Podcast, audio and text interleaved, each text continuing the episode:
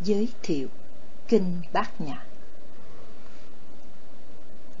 Bài Kinh, Chúng ta không cần tìm hiểu gốc gác ở đâu, thuộc tông phái nào. Điều đó có cần thiết để chúng ta tìm hiểu không? Chân lý vốn không có biên cương xứ sở. Không có lý lịch nên chúng ta có lẽ không cần biết xuất xứ. Chân lý là cái muôn thuở nên nó không thuộc độc quyền của ai, không? Chỉ có điều chúng ta biết rõ, bài kinh này nói được xuyên suốt từ giáo lý nguyên thủy cho đến tiểu thừa, đại thừa, thiền tông và rồi trở lại tinh thần nguyên thủy. Tất cả những vấn đề tinh yếu đều nằm trong bài kinh bát nhã này cả. Do đó mình không ngại bài kinh này thuộc tông phái nào, không quan trọng lắm. Mình sẽ lấy cái sườn kinh này mà chỉ bài sự thật. Hãy sai mình nói sai, hãy đúng thì mình nói đúng, chẳng sợ gì cả. Vì chân lý mà mình làm không ngại gì hết.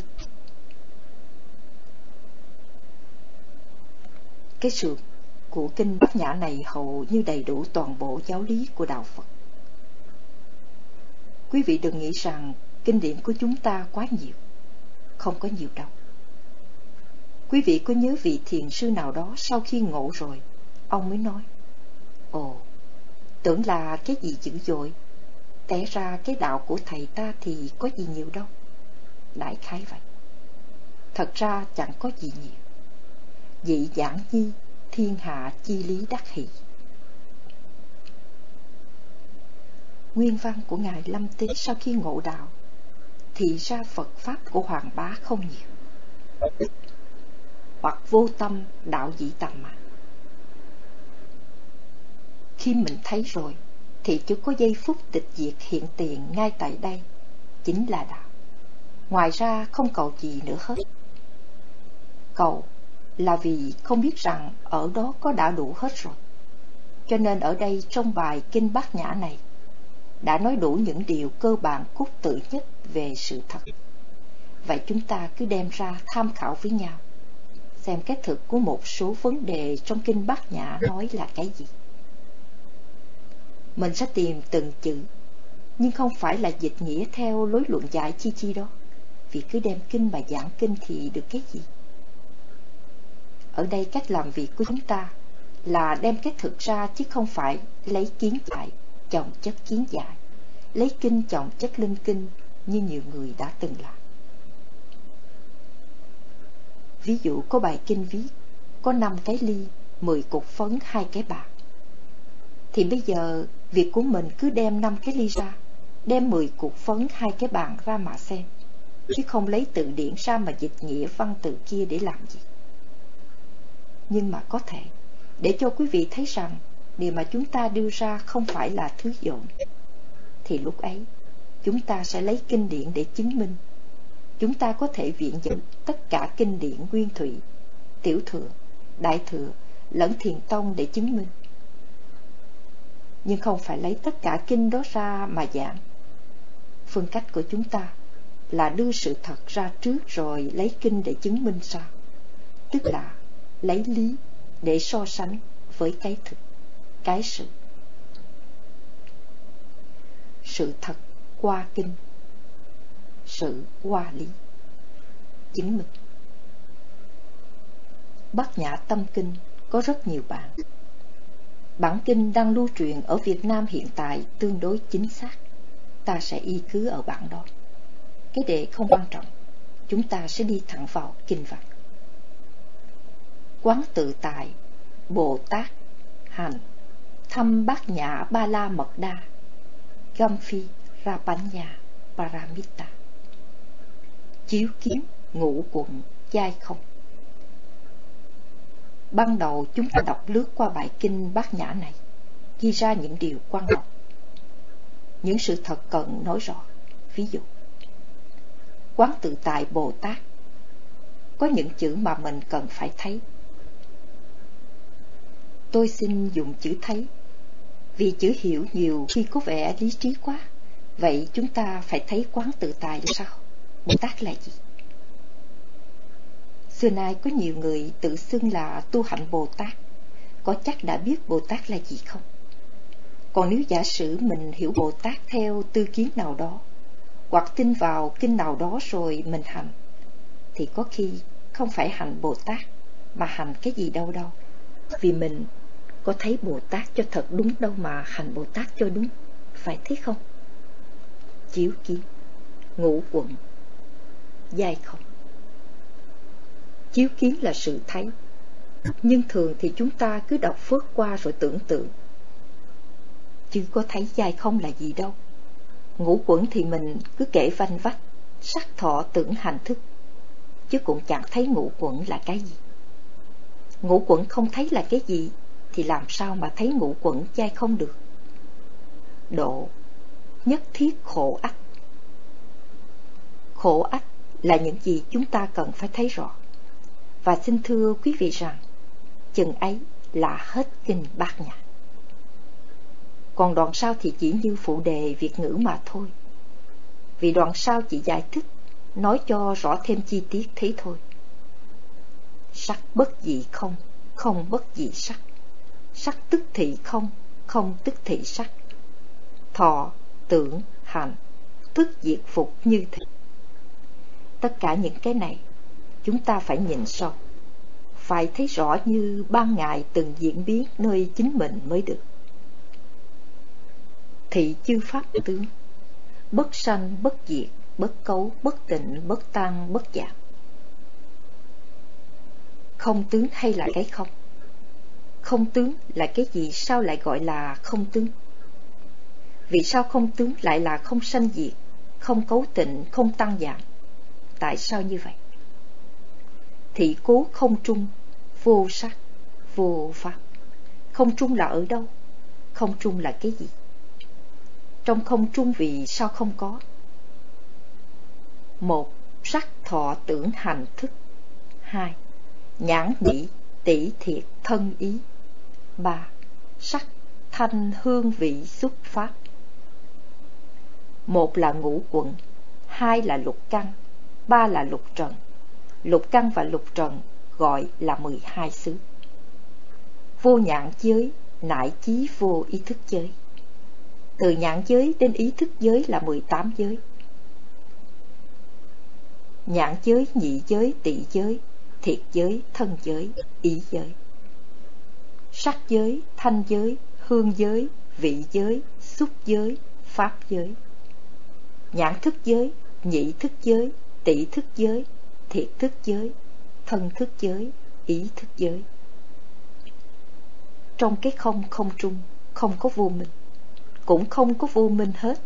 Vô vô minh diệt vô vô minh tận.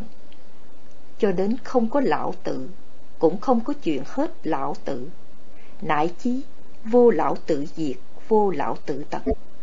Tức là không có thập nhị nhân duyên.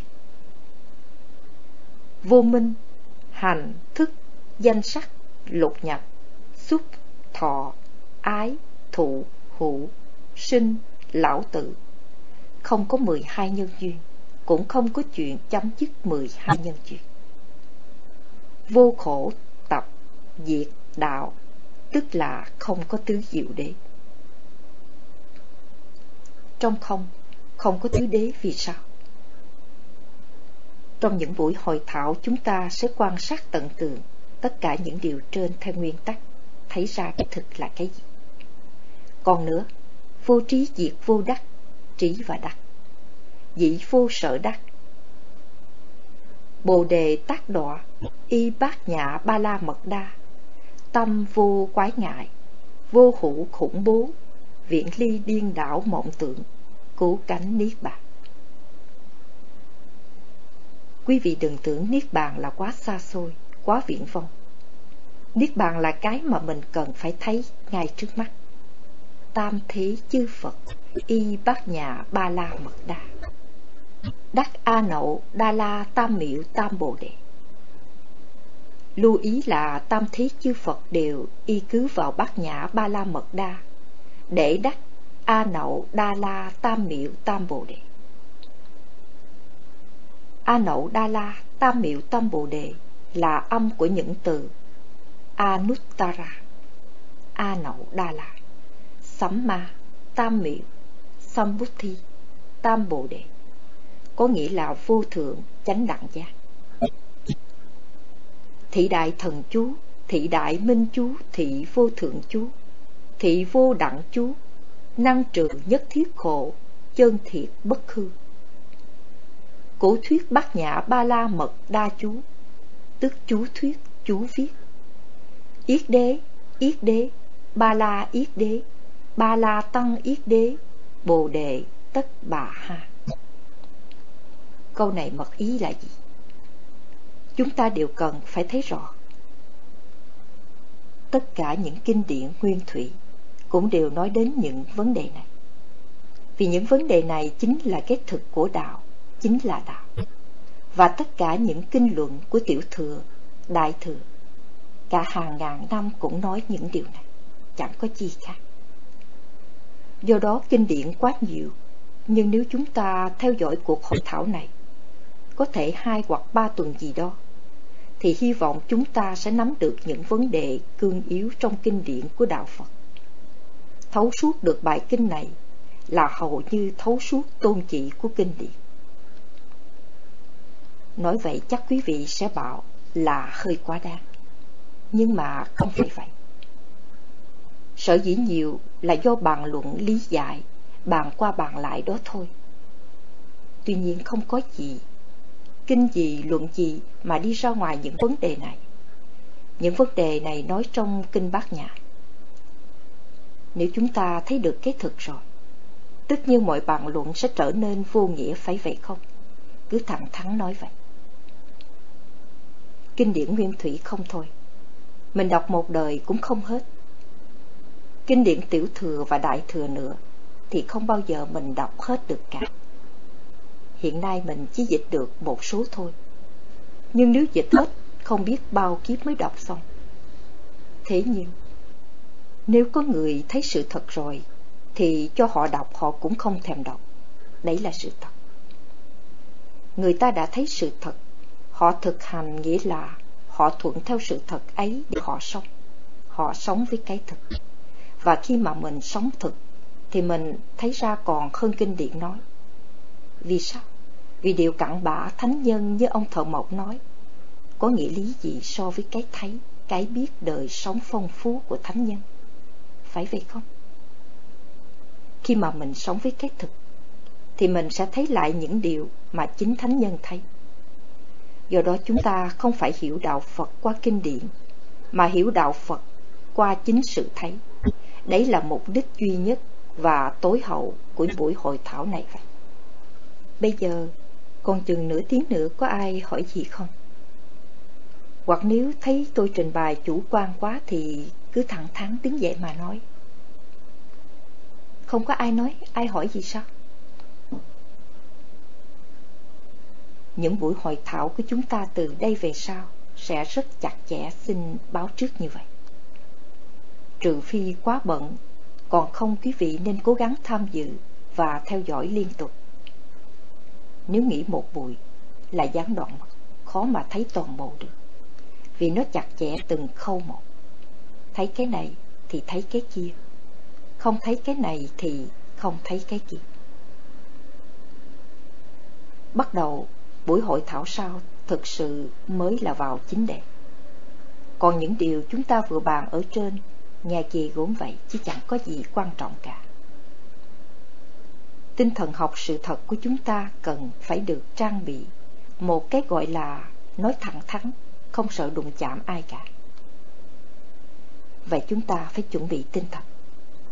Muốn thấy sự thật thì phải đập đổ tất cả những cái mà trước nay mình hiểu sai lầm có phải vậy không? Hồi xưa, Đức Phật có một trong những pháp bất quý, gọi là thuyết chứng ngại đạo vô sở uy. Nguyên tiểu thừa hay đại thừa gì cũng đều công nhận điều đó cả. Nghĩa là cái gì chứng ngại cho đạo, cho sự tu hành giải thoát thì cứ vạch trần, chẳng sợ gì hết. Dù điều đó xưa nay người ta tôn sùng, đưa lên mây xanh, mà sai thì mình cứ thẳng thắn mà nói sai. Người muốn thấy chân lý phải thẳng thắn và dũng cảm như vậy. Phải xóa hết tất cả mọi sanh giới, mọi quan điểm của tông phái. Vì có một điều chắc chắn như thế này. Nếu còn cố chấp tông phái thì không thể nào thấy được chân lý. Đấy là điều chắc chắn 100%, chứ không phải 99% đâu. Tuy nhiên mình có thể cứ ở tông phái này hoặc tông phái kia không sao cả. Vì sao vậy? Vì cái đó chỉ thuộc vấn đề tổ chức thôi. Tổ chức thì có tính cách nhập gia tùy tục. Thí dụ tôi ở Nguyên Thủy, thì tôi phải mặc y, phải đi khất thực. Tôi phải làm những chuyện mà bên Phật giáo Nguyên Thủy người ta làm. Chuyện đó mình tự tại vô ngại, chứ có sao đâu. Nhưng hệ mà tôi cố chấp cho chuyện đó là một cái gì ghê gốm lắm, thì tôi không thể nào thấy đạo được. Bởi vì chính khi mình sống đạo thì chỉ có đạo, có sự sống giác ngộ mà thôi. Ngoài ra không có bất cứ gì lãng vạn vô đó được hết. Hễ mà còn lãng vạn cái gì đó, một chút xíu thôi, một lý tưởng chẳng hạn, thì thành ra hoài công vô ích.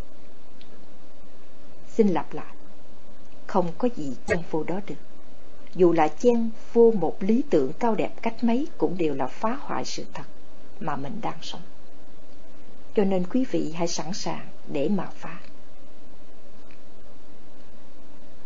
Còn một việc nữa mà chúng ta cần ghi nhận là giả sử tôi có trình bày sự thật mà quý vị thấy ra được sự thật thì đó là sự thật khách quan mà mỗi người tự thấy biết, tự giác ngộ chứ không phải là sự thật chủ quan cho tôi đưa ra. Chân lý là cái chung của mọi người. Xin nhớ cho như vậy. Đức Phật Ngài đã từng phủ nhận vai trò giáo chủ với một đặc quyền nào đó về chân lý, một bậc đạo sư. Chúng ta tôn sùng Ngài như vậy mà thôi. Ngài luôn luôn bảo là Ngài là người chỉ đường, người khải thị khác với ông thầy theo nghĩa đưa ra một mực thước, một khuôn khổ bắt buộc học trò phải theo. Đạo Phật chứ không phải bằng môn tả đạo mà bắt con người lệ thuộc vào tông phái, vào giáo hệ, lệ thuộc vào ông thầy, vào đấng giáo chủ, vào uy quyền của thần linh, lệ thuộc vào một chủ thuyết giáo điều. Đức Phật dạy như thế này.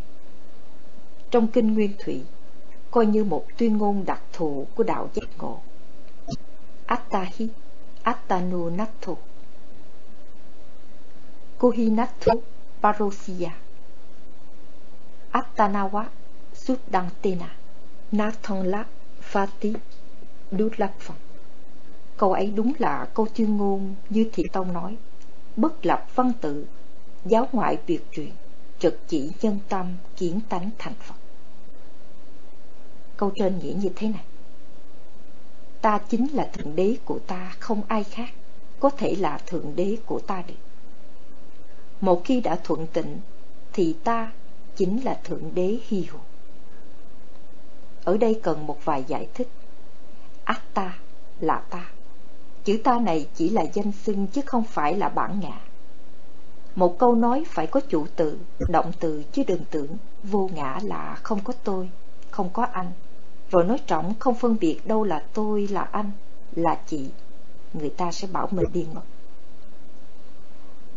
Nathu Chữ này rất đặc biệt. Vừa có nghĩa là nơi nương nhờ, nơi nương tựa. Vừa có nghĩa là Thượng Đế. Hi. Một danh từ để nhấn mạnh khẳng định Chắc chắn vậy, quả thật vậy. Trở về y cứ nơi chính mình để thấy cái thực. Cái thực ấy chính là Pháp Là Thượng Đế tối thượng. Thượng Đế tối thượng ấy quả thực. Không lệ thuộc ông thầy, Lệ thuộc giáo hệ tông phái, Chủ trương quan điểm, Tổ chức hình thức. Hoặc với tất cả những gì bàn luận phù phiếm lăng xăng của cuộc đời Của thế gian Phật. Thấm ma. Bây giờ chúng ta trở lại với cái thực. Tôi xin lặp lại. Là nội dung của tất cả các buổi hội thảo, Chúng ta đều xoay quanh cái thực. Bằng cách này hay bằng cách khác. Tất cả những ngón trỏ đều hướng về một tiêu điểm Vậy dầu có nói pháp bát nhã gì gì đi nữa Cũng không ra ngoài mục đích tối thượng Mà mỗi người Phật tử đều cần cầu và thao thức.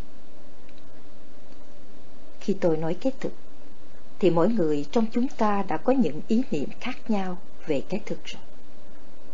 Vậy trước tiên muốn nói đến cái thực, thì chúng ta thử xét xem cái thực là gì.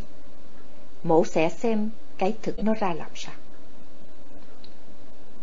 Trong Phật giáo, cái thực chính là Pháp. Pali là Dhamma, Sankri là Thạc Ma, là Pháp được dùng để chỉ cái thực này.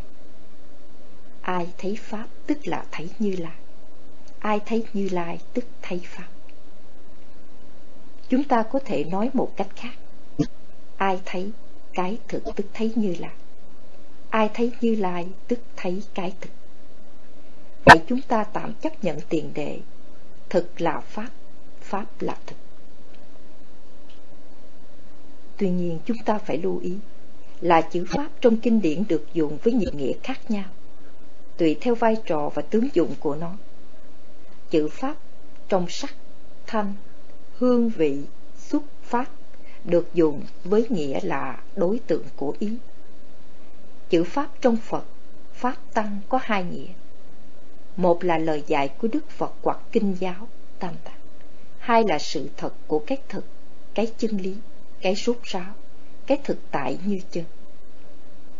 Ngoài ra có một định nghĩa ở trong duy thức học về Pháp là nhậm trị tự tánh, quỷ sanh Phật dạy, tức là giữ gìn cái tự tánh, giữ gìn cái tánh chất riêng. Để từ đó người ta có thể biết phân biệt được vật này khác với vật gì. Giải nghĩa giải thích thì lắm lời và khó thấy được, tôi sẽ có ví dụ. Tay tôi cầm viên phấn. Tôi đưa viên phấn lên. Quý vị biết ngay đó là viên phấn.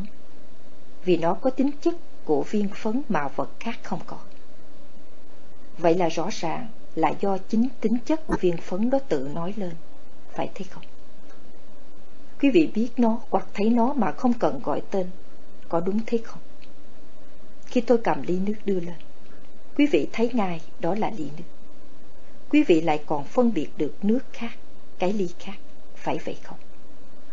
Tính chất của nước khác, tính chất của cái ly, ấy là cái thực, ấy là Pháp. Mỗi vật đều giữ gìn bảo vệ tính chất riêng của nó. Không những chỉ để biết về nó, mà còn để phân biệt với vật khác nữa. Đấy là Pháp. Còn một định nghĩa nữa về Pháp trong Kinh Tạng Pali. Theo tôi định nghĩa này viên mãn hơn, rõ ràng hơn và cốt tử hơn, lại còn xác định được Đức Thế Tôn chỉ nói về cái thực đó thôi. Ngài ra đời chỉ để khai thị cái pháp đó thôi. Ai thấy là thấy Ngài. Không cần phải trải qua A Tăng kỳ kiếp nào cả. Đức Phật đã trải qua thời gian tìm kiếm ấy cho chúng ta rồi. Ngài đã chỉ cái pháp, cái thực ấy cho chúng ta rồi. Vậy bổn phận chúng ta là phải thấy, chứ không lý luận lôi thôi gì cả. Định nghĩa ấy nằm trong bài kinh Tham Ratana Guna mà chư tăng Phật tử Nam Tông trên khắp thế giới thường đọc tụng hàng ngày bằng Pali văn như sau. Sanditthiko, Akaliko, Ehibasiko, Obanayiko, Bhakchathon, Veditapu Vinyuhi Nghĩa là Pháp đã được khai thị bởi Đức Thế Tôn là thực tại hiện tiền, thấy ngay lập tức. Không có thời gian, hãy hồi đầu mà thấy ngay trên đương xứ, mà mỗi người có thể tự mình chứng nghiệm. Tham mô là Pháp, là cái thực có những yếu tính như Sanditiko, nghĩa là thấy ngay lập tức, thấy một cách toàn diện, ngữ căn song là toàn bộ lập tức toàn diện. Đi là thấy là kiến. Cái đang là thực tại hiện tiền hay tịch diệt hiện tiền? Vậy pháp là sự thật là chân lý là thực tại hiện tiền là cái đang là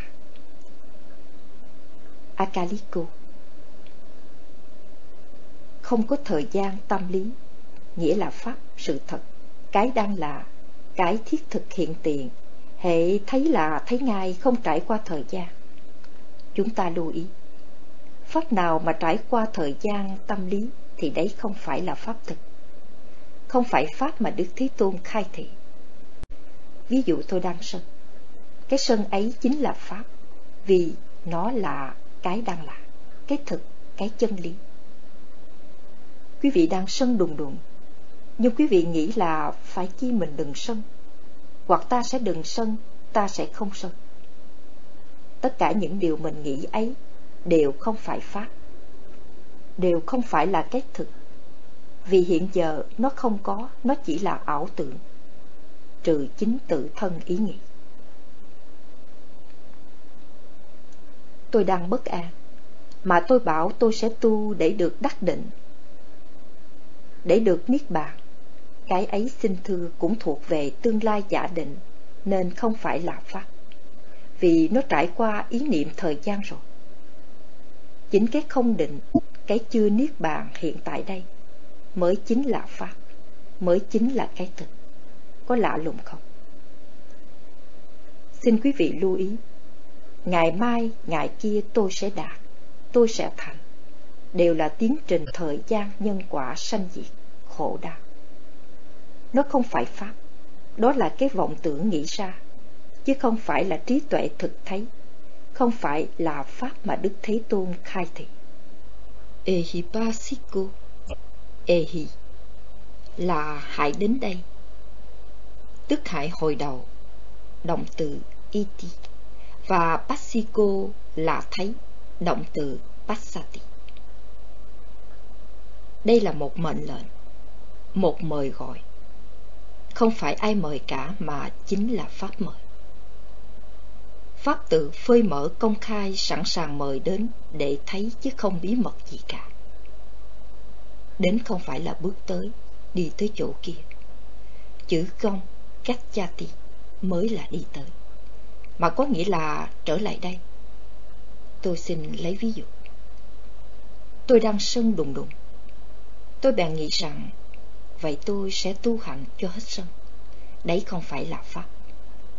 Vị nào nói tôi tu để cho hết sân thì vị đó chưa thấy Pháp vậy. Có người khác nói rằng, tôi tu để một giây sau thôi, tôi sẽ hết sân. Một giây cũng đã là thời gian thi thiết cái đó cũng không phải là pháp. Hãy trở lại đây hay hãy hồi đầu mà thấy chính cái sân ấy. Mệnh lệnh của pháp là vậy ehipasiko là vậy. Trở lại quay trở lại mà thấy. Đó mới thật sự là pháp là cái thực. Ấy mới chính là pháp cho đức thế tôn khai thị cho chúng sinh. Thiện Tông nói rằng Trực chỉ nhân tâm kiến tánh thành Phật. Trực chỉ không thể ngày mai, ngày kia Phải thế không? Chỉ thẳng vào tâm người cũng có nghĩa là Chỉ ngay cái thực tại hiện tiền này. Cái không có thời gian cái thấy ngay lập tức. Hãy trở lại mà thấy cái ngay bây giờ đây. Đó cũng chính là cái kiến tánh Kiến ngay chính cái tánh sân ấy. Trong Bali chữ Dithiko có chữ đi là tà kiến, là thấy và chữ pasiko cũng là đi, đồng nghĩa với kiến trong kiến tánh. Thiền Tông cũng dùng chữ kiến tánh nhằm chỉ cái pháp đang hiện tiền này, chứ không phải kiến cái gì ghê gốm ở đâu xa. Nếu kiến tánh mà là kiến một cái gì bên ngoài cái đang là, một thế giới siêu quyền nào, Thiền Tông sẽ bảo đấy là hướng ngoại cầu huyền. Và lão tử cũng bảo, địch trừ huyền lâm, năng vô tỳ hộ. Đều là muốn dẹp cái hướng ra bên ngoài, phải trở lại mà thấy cái tự tánh muôn đời ngay tại đây và bây giờ. Hãy trở lại đây mà thấy, hãy hồi đầu thấy lại. Đấy là tiếng gọi muôn đời của Pháp Đấy là lời thiết tha mời gọi, thôi thúc tất cả chúng ta, đừng có rong ruổi tầm cầu, chạy đông tây nam bắc cực lạc, niết bàn. ngày mai, ngày kia, tôi sẽ, tôi trở thành vân vân, một cách si mê vô vọng nữa. Hãy trở lại mà thấy, đấy là tiếng vọng của Pháp còn vang mãi giữa chúng ta. Opanayiko nghĩa là dẫn lên ngay trên chân lý thực tại, Opa trong Pali, tương đồng với Úc oan trong tiếng Anh là trên lên trời. Chữ Najiko, Nayati Neti là dẫn đến, hướng đến, xử sự. Vậy Opanayiko là dẫn lên trên, tức là đặt chân lên đúng thực địa. Phải dùng từ cụ thể như vậy để chúng ta dễ thấy ra ngay cái gọi là dẫn lên trên thực tại chân lý này. Thì Tông có một thành ngữ rất ư đắc địa để nói lên nghĩa này. Đó là cước căn điểm địa. Bằng chân chúng ta phải chạm lên trên đất thực, nghĩa là đứng vững trên cái thực tại hiện tiền. Trên Pháp nghĩa là sống trọn vẹn ngay nơi đương thể của sự sống. Vậy còn thế nào là cước tăng bất điểm địa? Nghĩa là thực tại hiện tiền chúng ta không bước lên, mà chúng ta lại bước vào quá khứ, bước vào tương lai, bước vào tôi, bước vào tôi trở thành. Vậy là sao? Vậy là có nghĩa tôi đang sân đây, lại không xử lý ngay trên đó. Opanayati mà tôi lại nói, ngày mai tôi sẽ hết sân, mốt tôi sẽ hết sân, đó là dẫn ra ngoài thực địa là trật đường rải rộng. Bước lên có nghĩa là sống, là chiêm nghiệm trọn vẹn và toàn bộ tính chất cái sân ấy. Chúng ta đã không chịu chiến tánh, chiến cái sân ấy mà lại mong cầu trải qua thời gian để hết sân để kiếm một cái tánh lý tưởng hoặc để đắc quả vị. Ấy là cứ căn bất điểm đi. Tôi đang phiền não nên mong cầu bồ đề. Ấy cũng là cứ căn bất điểm đi. Tôi là chúng sinh nên mong làm bồ tát. Ấy cũng là cứ căn bất điểm đi sao không ngay nơi chúng sanh ấy mà đổ đi còn đợi khi nào làm Bồ Tát nữa? Khi đang sân, ngay lúc đó chỉ có cái sân là thực. Quý vị cần trọn vẹn thấy rõ cái sân đó với toàn bộ tính chất của nó. Ấy mới là kiến tánh, mới là kiết căn điểm địa. Nó chính là định, là tuệ. Chẳng có cái định tuệ nào tối thượng hơn. Pháp sân vốn đã nhiệm trị tự tánh sân để cho mình chiến tánh mà mình lại hướng ngoại cầu không sân. Nếu khi không sân thì ta xử sự ngay trên cái không sân ấy. Đấy là kiến tánh, vì lúc đó Pháp đang nghiệm trị tự tánh không sân. Vậy đây là tiếng thời gian của luân hồi sinh tử. Hiện tại, qua hướng ngoại, qua tương lạc, Đang sân, qua mông cầu, qua không sự pháp cái thực qua muốn trở thành qua phi pháp cái không thực. Chúng ta phải tức khắc thấy rõ cái tâm mong cầu ấy ở trong chúng ta. Vì chiếu quán được cái tâm mong cầu ấy tức là phá được nhịp cầu sinh tử thời gian. Nếu không muôn đời chúng ta chỉ thả mồi bắt bóng, bỏ cái thực mà đi tìm cái không thực, bỏ pháp mà đi tìm cái không phải pháp. Chúng ta không muốn đường đường chính chính mà đi đi trong cái thực, bước trong cái thực, mà luôn luôn bước ra khỏi cái thực, bước ra khỏi pháp. Giống như người ưa mơ mộng hay chỉ thích mộng du. Bắt gia tộc mỗi người. Về tiếp bộ thể nghiệm. Vinyuhi, bậc trí, bậc có trí tuệ Bồ Tát, bậc tự mình chiêm nghiệm cái đang là Ba chữ cuối kết thúc đoạn kinh này có nghĩa là Mỗi người hãy tự nhận chân, tự chứng nghiệm, hãy sống trọn vẹn với cái thực ấy, ngay nơi sự sống đang là. Đó là nghĩa chữ Pháp, cái thực ở trong kinh Nguyên Thủy. Pháp của Thiền Tông Để có cái nhìn rộng rãi hơn và cũng để cho chúng ta thấy rõ không phải chỉ có trong Nguyên Thủy mà cả Đại Thừa và Thiền Tông cũng là cái thấy như vậy.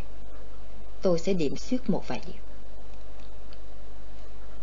thiền Tông đã nói về kết thực, về Pháp, xuất mục, vô phi thị đạo.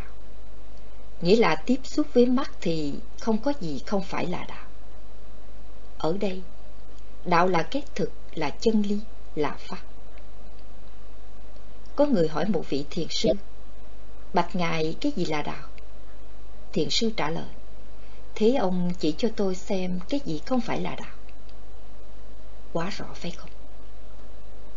Cái gì đã chỉ ra được, đã thấy được đúng thực tướng dù cái đó là vọng, thì nó cũng là cái thực rồi. Vị thiền sư ấy hẳn là thấy Pháp. Vị thiền sư khác lại nói, kiến, tức trực hạ tiện kiến, nghĩ tư tức xa. Nghĩa là hãy thấy là thấy ngay tức khắc, thấy ngay trước mắt, suy nghĩ tư nghĩ là sai liền. Chân lý này, chân lý mà Đức Thế Tôn đã khai thị, Pháp ấy ai thấy được là thấy ngay lập tức. Nếu còn chần chờ suy nghĩ về nó, tức là chưa phải. Ngộ là ngộ ngay trước mắt phải không? Nếu để đến ngày mai, ngày kia là không được. Kiến là kiến tánh ngài.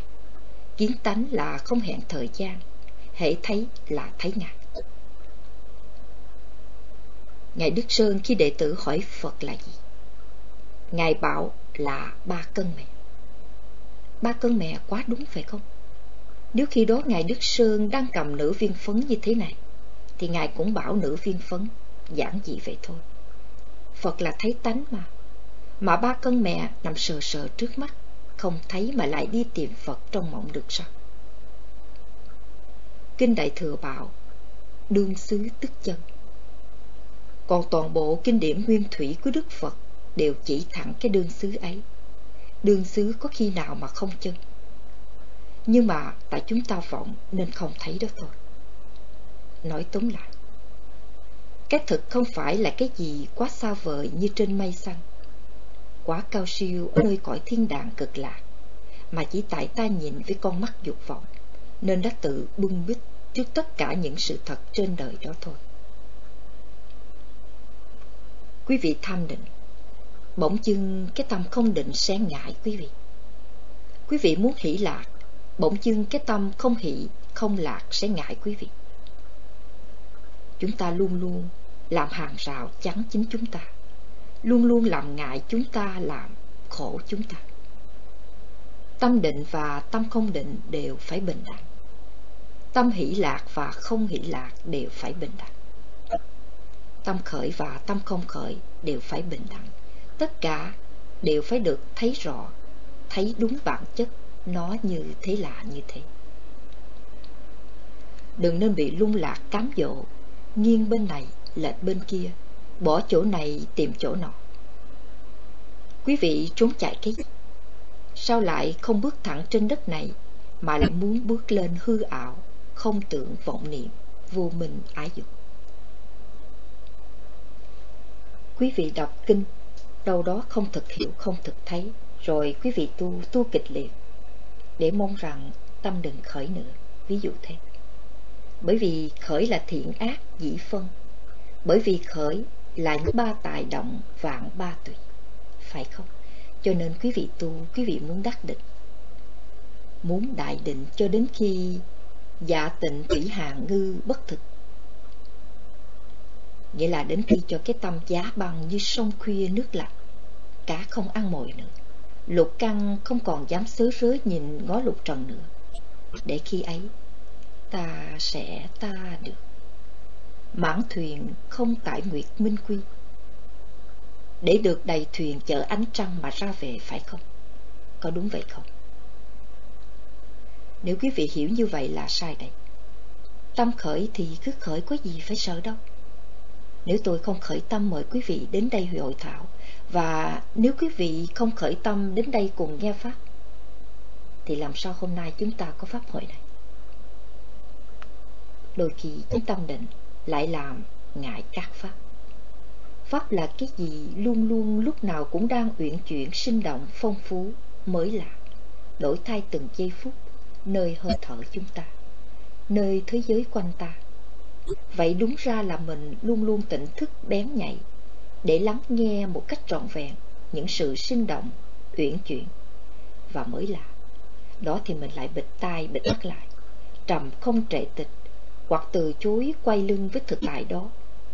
Để tôi sẽ, tôi mong, tôi phải là, tôi phải đắc định, tôi sẽ giải thoát, tôi phải đến niết bàn, vân vân. Tất cả những ước mơ, những hình ảnh, những danh từ có vẻ tôn kính và thiên liêng kia là cái gì vậy? Chính chúng ta đã tự giết mình trong cái trò chơi có vẻ nghiêm túc kia cũng đó. Cái đó hoàn toàn không phải là Pháp của Phật. Pháp của Phật phải hội đủ những tính chất, thực tại hiện tiền. Hồi đầu mà thấy, thấy ngay lập tức, không qua thời gian, phải xử sự ngay trên thực. Vậy Pháp mà chúng ta lăng xăng tìm kiếm kia có phải là Pháp mà Đức Thế Tôn khai thị đó chăng? Không, rõ ràng là không phải. Pháp đó chỉ là sản phẩm của vọng niệm, nghĩa là do vô minh và ái dục dựng lên.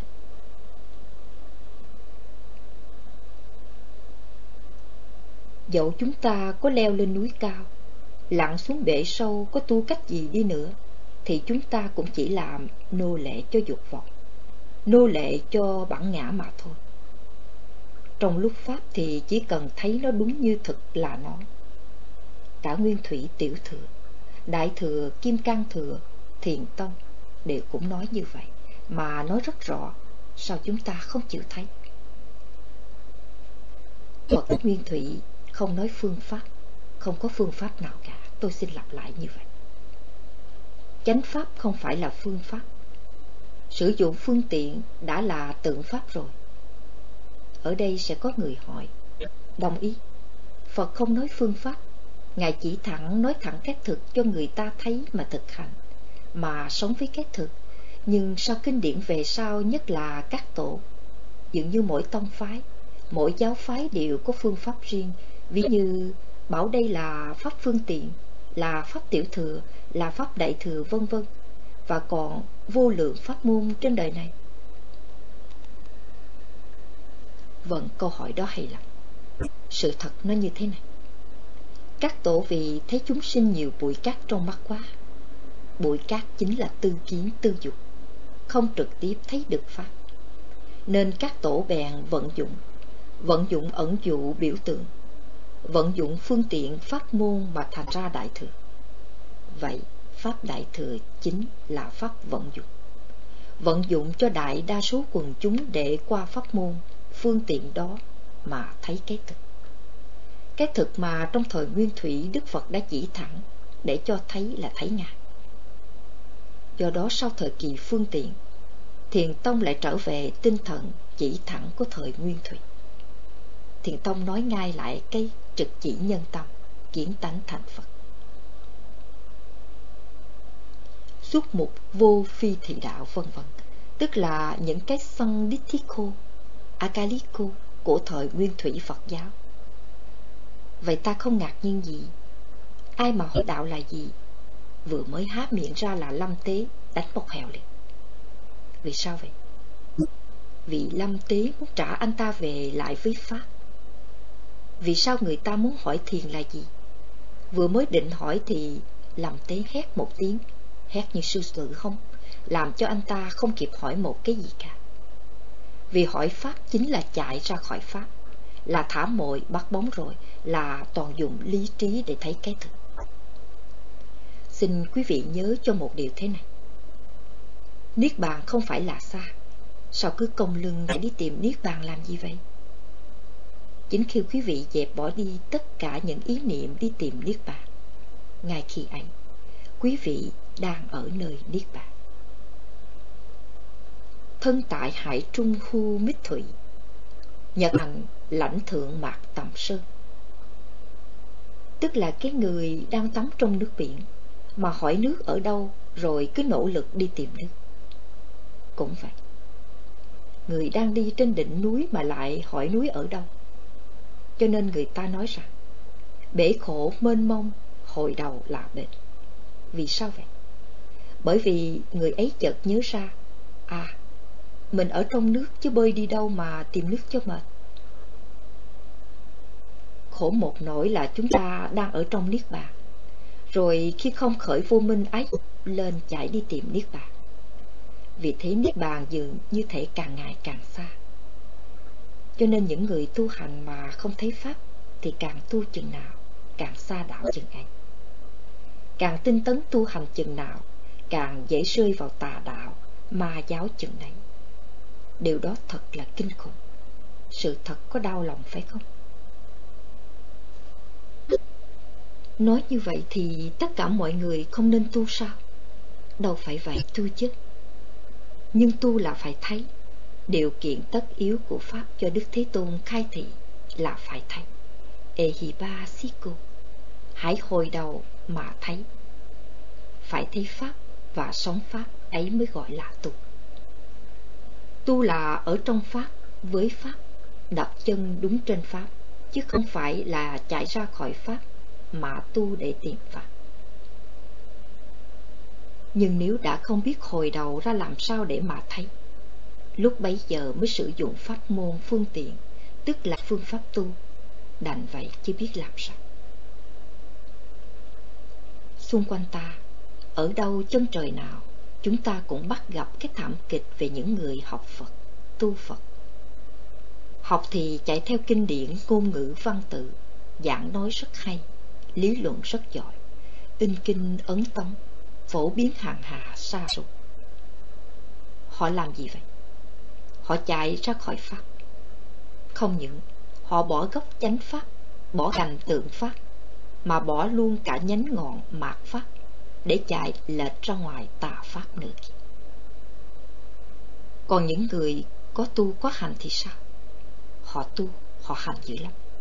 Họ hạ thủ công phu quyết liệt, nghiêm túc, nghiêm trang, thu thúc, khổ hạnh, mù mịt, không thấy Pháp ra sao. Cái thực như thế nào? Vậy thì chuyện gì xảy ra quý vị biết rồi đây. Họ càng tu chừng nào, thành tựu chừng nào hoặc chứng đắc chừng nào, thì cái họ thành, họ đắc, họ chứng ấy chính là cái ngã, là vọng tưởng của họ vậy. Họ sẽ đau khổ. Được cũng đau khổ, không được cũng đau khổ. Được cũng vô minh ái dục, không được cũng vô minh ái dục, nó vẫn còn nguyện Có một anh chàng thanh niên, tự nhiên khởi vọng đi tìm người yêu, một người yêu mà anh ta luôn mơ tưởng. Tôi thử hỏi quý vị, sự thật anh ta có đi tìm người yêu không? Xin thưa là không phải. Anh ta chỉ đi tìm cái tình cảm của anh ta mà thôi. Quý vị nghĩ thử mà coi có đúng không? Anh ta chỉ đi tìm cái hình ảnh mà anh ta mơ tưởng, chứ không phải đi tìm người yêu. Cũng vậy. Tất cả những người tu Phật, tu mà không thấy, chưa thấy Pháp. Cái thực thì đều đi tìm cái mà họ mơ mộng. Người thanh niên kia sau khi kiếm được một cô gái cưới về làm vợ rồi, không có hạnh phúc. Tại sao vậy? Tại vì cô ấy không đúng với hình ảnh mà anh ta từng mơ tưởng bấy lâu do đó anh ta rất đau khổ. Đau khổ là điều rất dễ hiểu. Cũng vậy, bây giờ nếu quý vị nỗ lực tham thiện để đạt cái này cái kia, khi đạt được quý vị sẽ chán cho mà xem. Đương nhiên là vậy. Đó là định luật. Đó cũng là cái đau khổ giống như anh chàng thanh niên kia. Bởi cái đạt đó không giống những gì trong mộng. Vì sao vậy? Vì tất cả những cái ta đạt được ta tạo ra đều là cái hữu vi, mà tạo tác hữu vi là vô thượng khổ nạn. Quý vị có nghe chữ hữu vi không? Có hai loại hữu vi. Một là hữu vi chủ quan, tức là pháp nào do tư ý tạo tác, dù bằng mọi nỗ lực tu hành tinh tấn, tham thiện, nhập định, thì đó là pháp hữu vi cả. Pháp hữu vi có sanh thì có diệt, đúng như câu Anicca Vatta Sankara Hữu vi vô thường Uppa đau quá Giá Thamino Tánh luôn sanh diệt Uppa Chích Quá Niruchanti Sanh diệt, diệt rồi. Tết xong Uppa Sambo Sukho Tịch tịnh an lạc. Hai là hữu vi khách quan, Tức là các pháp do duyên khởi một cách tự nhiên, Không do tư ý tư dục. Hữu vi đó cũng vô thường, Nhưng không phải nguyên nhân của khổ. Nên mặc dù vô thường mà vẫn tịch tịnh, Mặc dù có sanh diệt trên hiện tượng, Mà không sanh diệt trong ý niệm. Vì vậy mà Pháp Đức Thế Tôn khai thị vốn không sanh diệt. Vì có sanh đâu mà diệt. Chúng ta sanh nó ra Thì nó mới diệt chứ, Có phải thế không? Pháp, Cái thực, Có sanh diệt bao giờ đâu. Bởi thế mới nói, Nhất thiết Pháp bất sanh, Nhất thiết Pháp bất diệt. Nhược năng như thị dạy, Chư Phật thường thiện tiền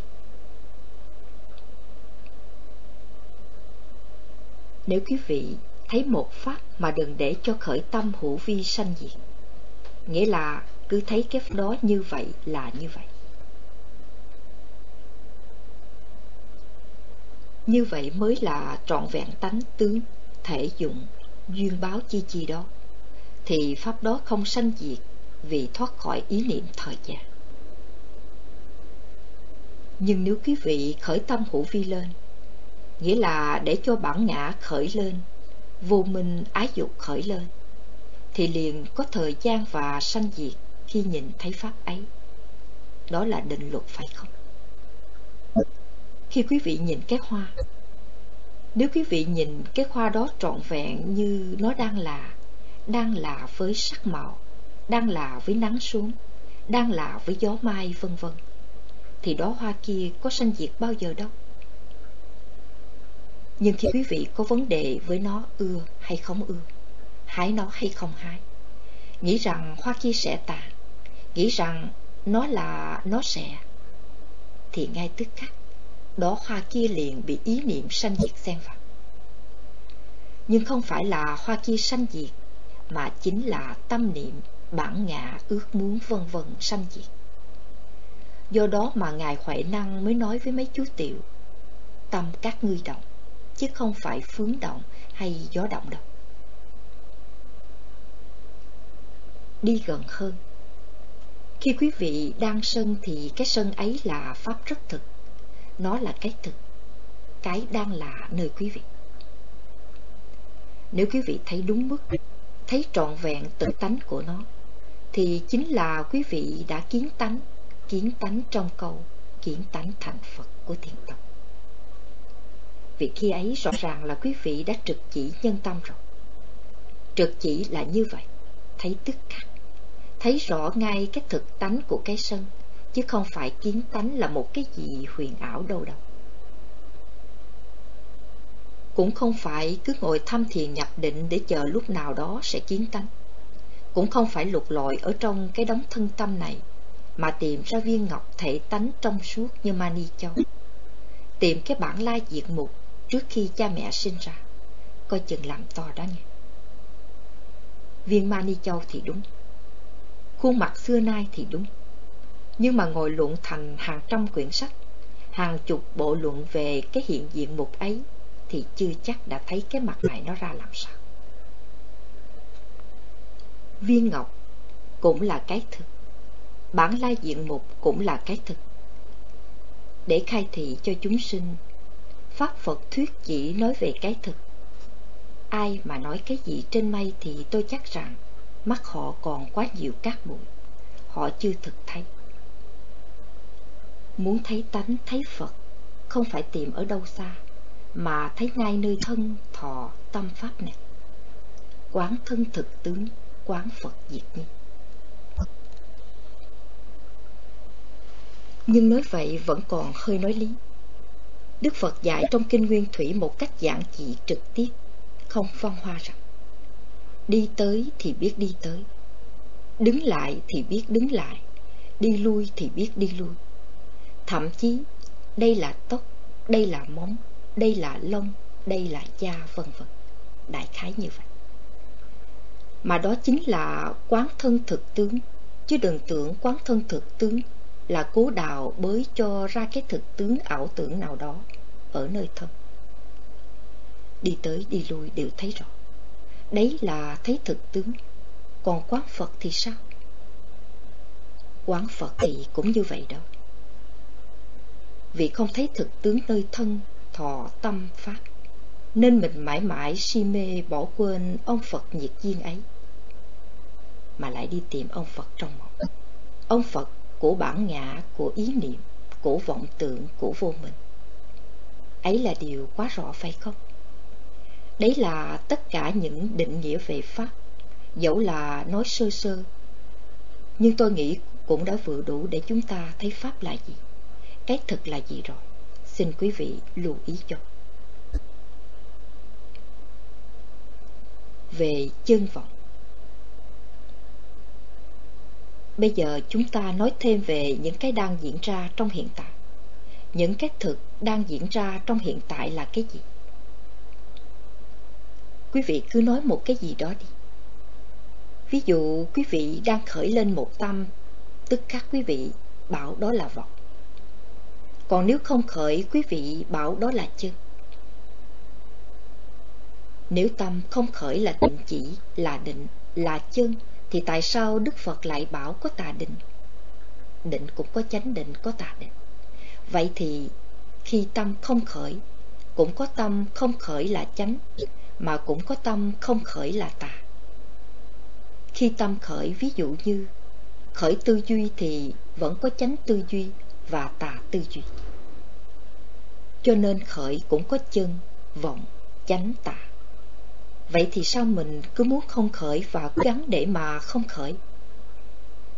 Không khởi dễ bị rơi vào thụ động tiêu cực, chứ không phải hay đâu. Xin quý vị nhớ cho một điều, khởi là khởi. Khởi là biết khởi, chứ đừng chụp mũ cho nó là chân hay vọng. Nếu cái việc khởi mà quý vị cũng cho là vọng, thì không đúng. Nhưng khi đang vọng mà mình thấy rõ thực tính của vọng, vậy là chân thấy rõ vọng, tức là chân, chứ ngay lúc đó không có cái chân nào khác. Vô minh thật tánh, tức phật tánh, huyễn hóa không thân, tức pháp thân. Hoặc là, đoạn trừ phiền não trùng tăng bệnh, xu hướng chân như tổng thị tà. Mình biết cái gì là chân như, cái gì là không chân như mà chạy đi tìm. Đi tìm chân như là đi tìm cái vọng của mình vậy. Chính khi mình thật sự thấy rõ vọng thì khi ấy đã chân như rồi. Có đúng vậy không?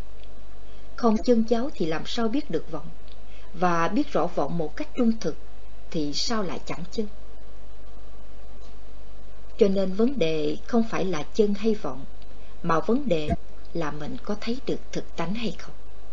Thấy được Pháp hay không? Còn bỏ vọng đi tìm chân là một sai lầm rất lớn. Bỏ vọng tìm chân là con đường tà, chứ không phải con đường chánh. Nên nhớ cho như vậy.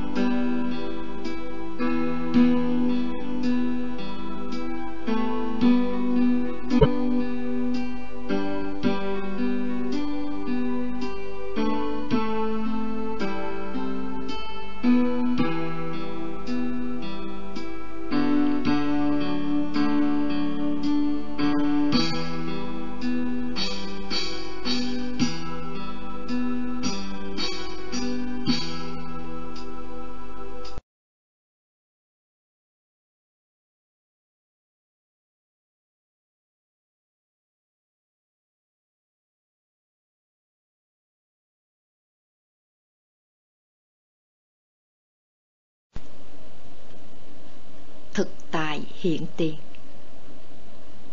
Thầy viên minh. Đi vào kinh bát nhã. Trước khi đi vào kinh bát nhã, chúng ta sẽ thảo luận về những điểm liên quan. Ví dụ, thế giới là gì? Người ta thường tưởng rằng bên ngoài là thế giới, bên trong là tôi. Tôi và thế giới bên ngoài là hai thực tại khác biệt nhau không phải vậy. Thế giới là gồm tất cả cái gì đang hiện hữu bên trong chúng ta với toàn thể cái hiện diện bên ngoài.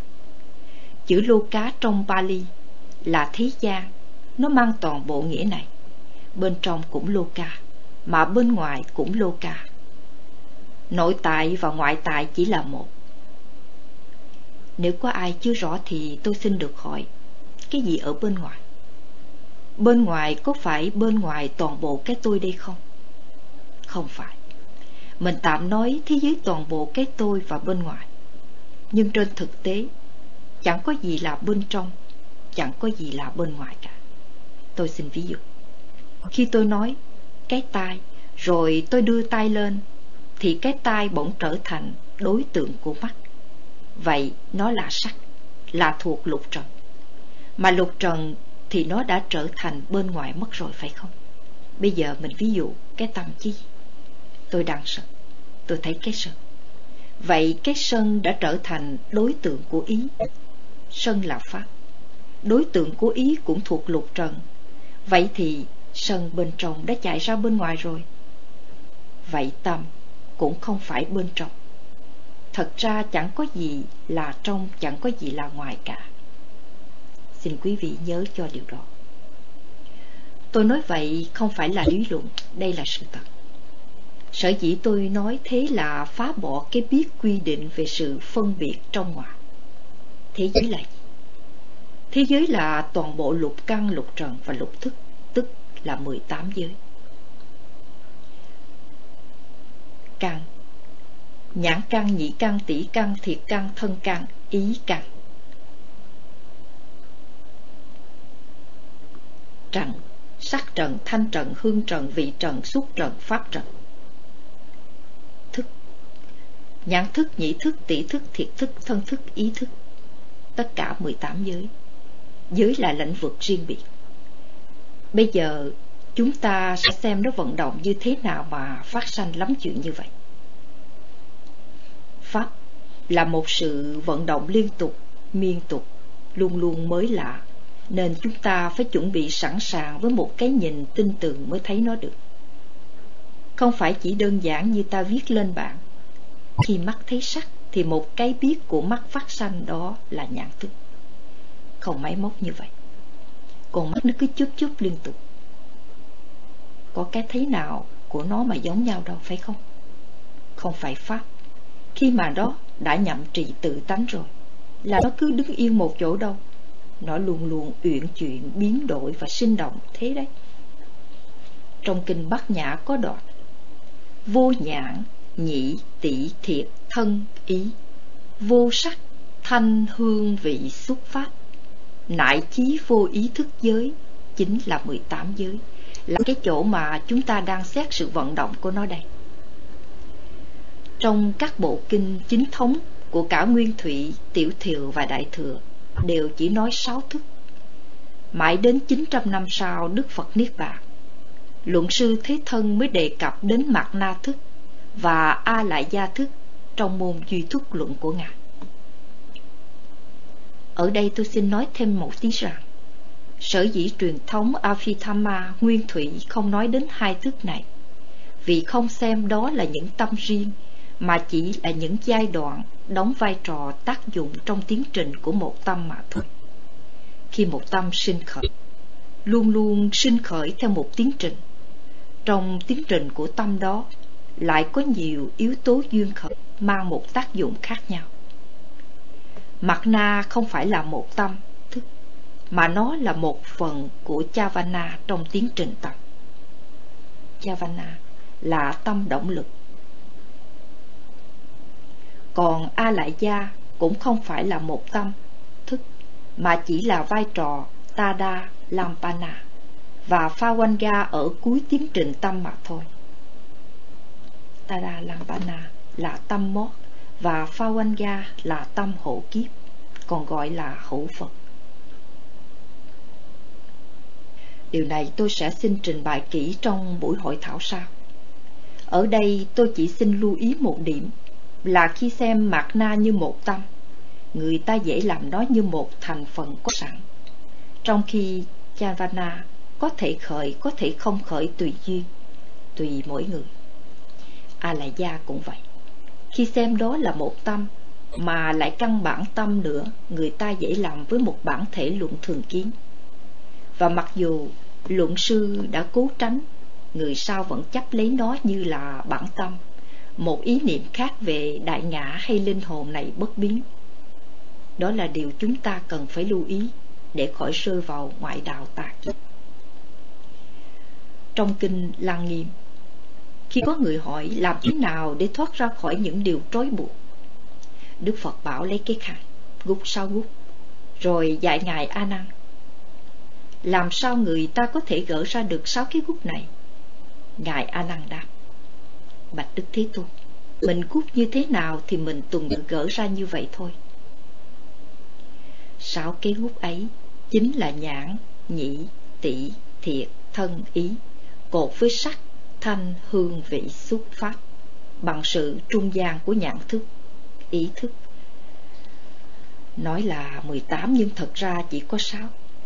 6 cái này mà khi cột lại thì nó tùm lum hết trơn phải không? Cho nên người ta nói là nhất niệm bất sanh toàn thể hiện, lục căn tài động thị vân dạ. Nếu mà lục căn mà bị vọng động, bị loạn lên một cái thì liền lập tức thế giới thân tâm cảnh bị mây vô minh ái dục che phủ hết trường. Còn nếu mặt trời tuệ mà sáng suốt chiếu soi thì chân giác vô công, căn trần hạ tội. Cái mà mình gọi là giác ngộ thì nó chẳng có công lao gì hết. Và cái căn trần, lục căn lục trần, nó chẳng có tội lệ gì. Mặt tiếp xúc với sắc có tội gì đâu. Mặt tiếp xúc với sắc sở dĩ gọi rằng tội Là vì do mình vọng khởi tùng lung mà thôi. Bây giờ chúng ta cùng nhau xem xét sự vọng động của thế giới ấy. Mình tạm coi thế giới ấy có bên trong và bên ngoài. Con người mình đây là bên trong và xung quanh là bên ngoài. Tạm gọi là thế giới thân tâm cảnh đi cho dễ nói. Sự vận động của 18 giới. Khi mắt tiếp xúc với sắc, xúc ấy chỉ thành hình khi có sự cộng tác của nhãn thức.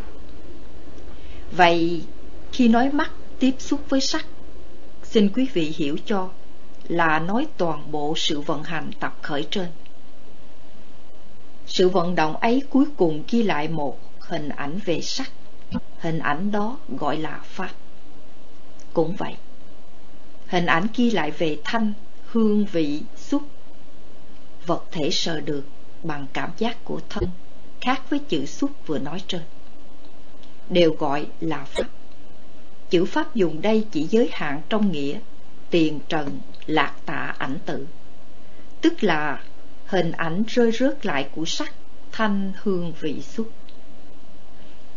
Có một điều đáng lẽ chưa nói ở đây, nhưng tôi cũng xin mở ngoặt một chút để quý vị có một khái niệm thôi, rằng thực ra Pháp không phải chỉ là tiền trần lạc tạ ảnh tử như duy thức liệt vào sắc Pháp.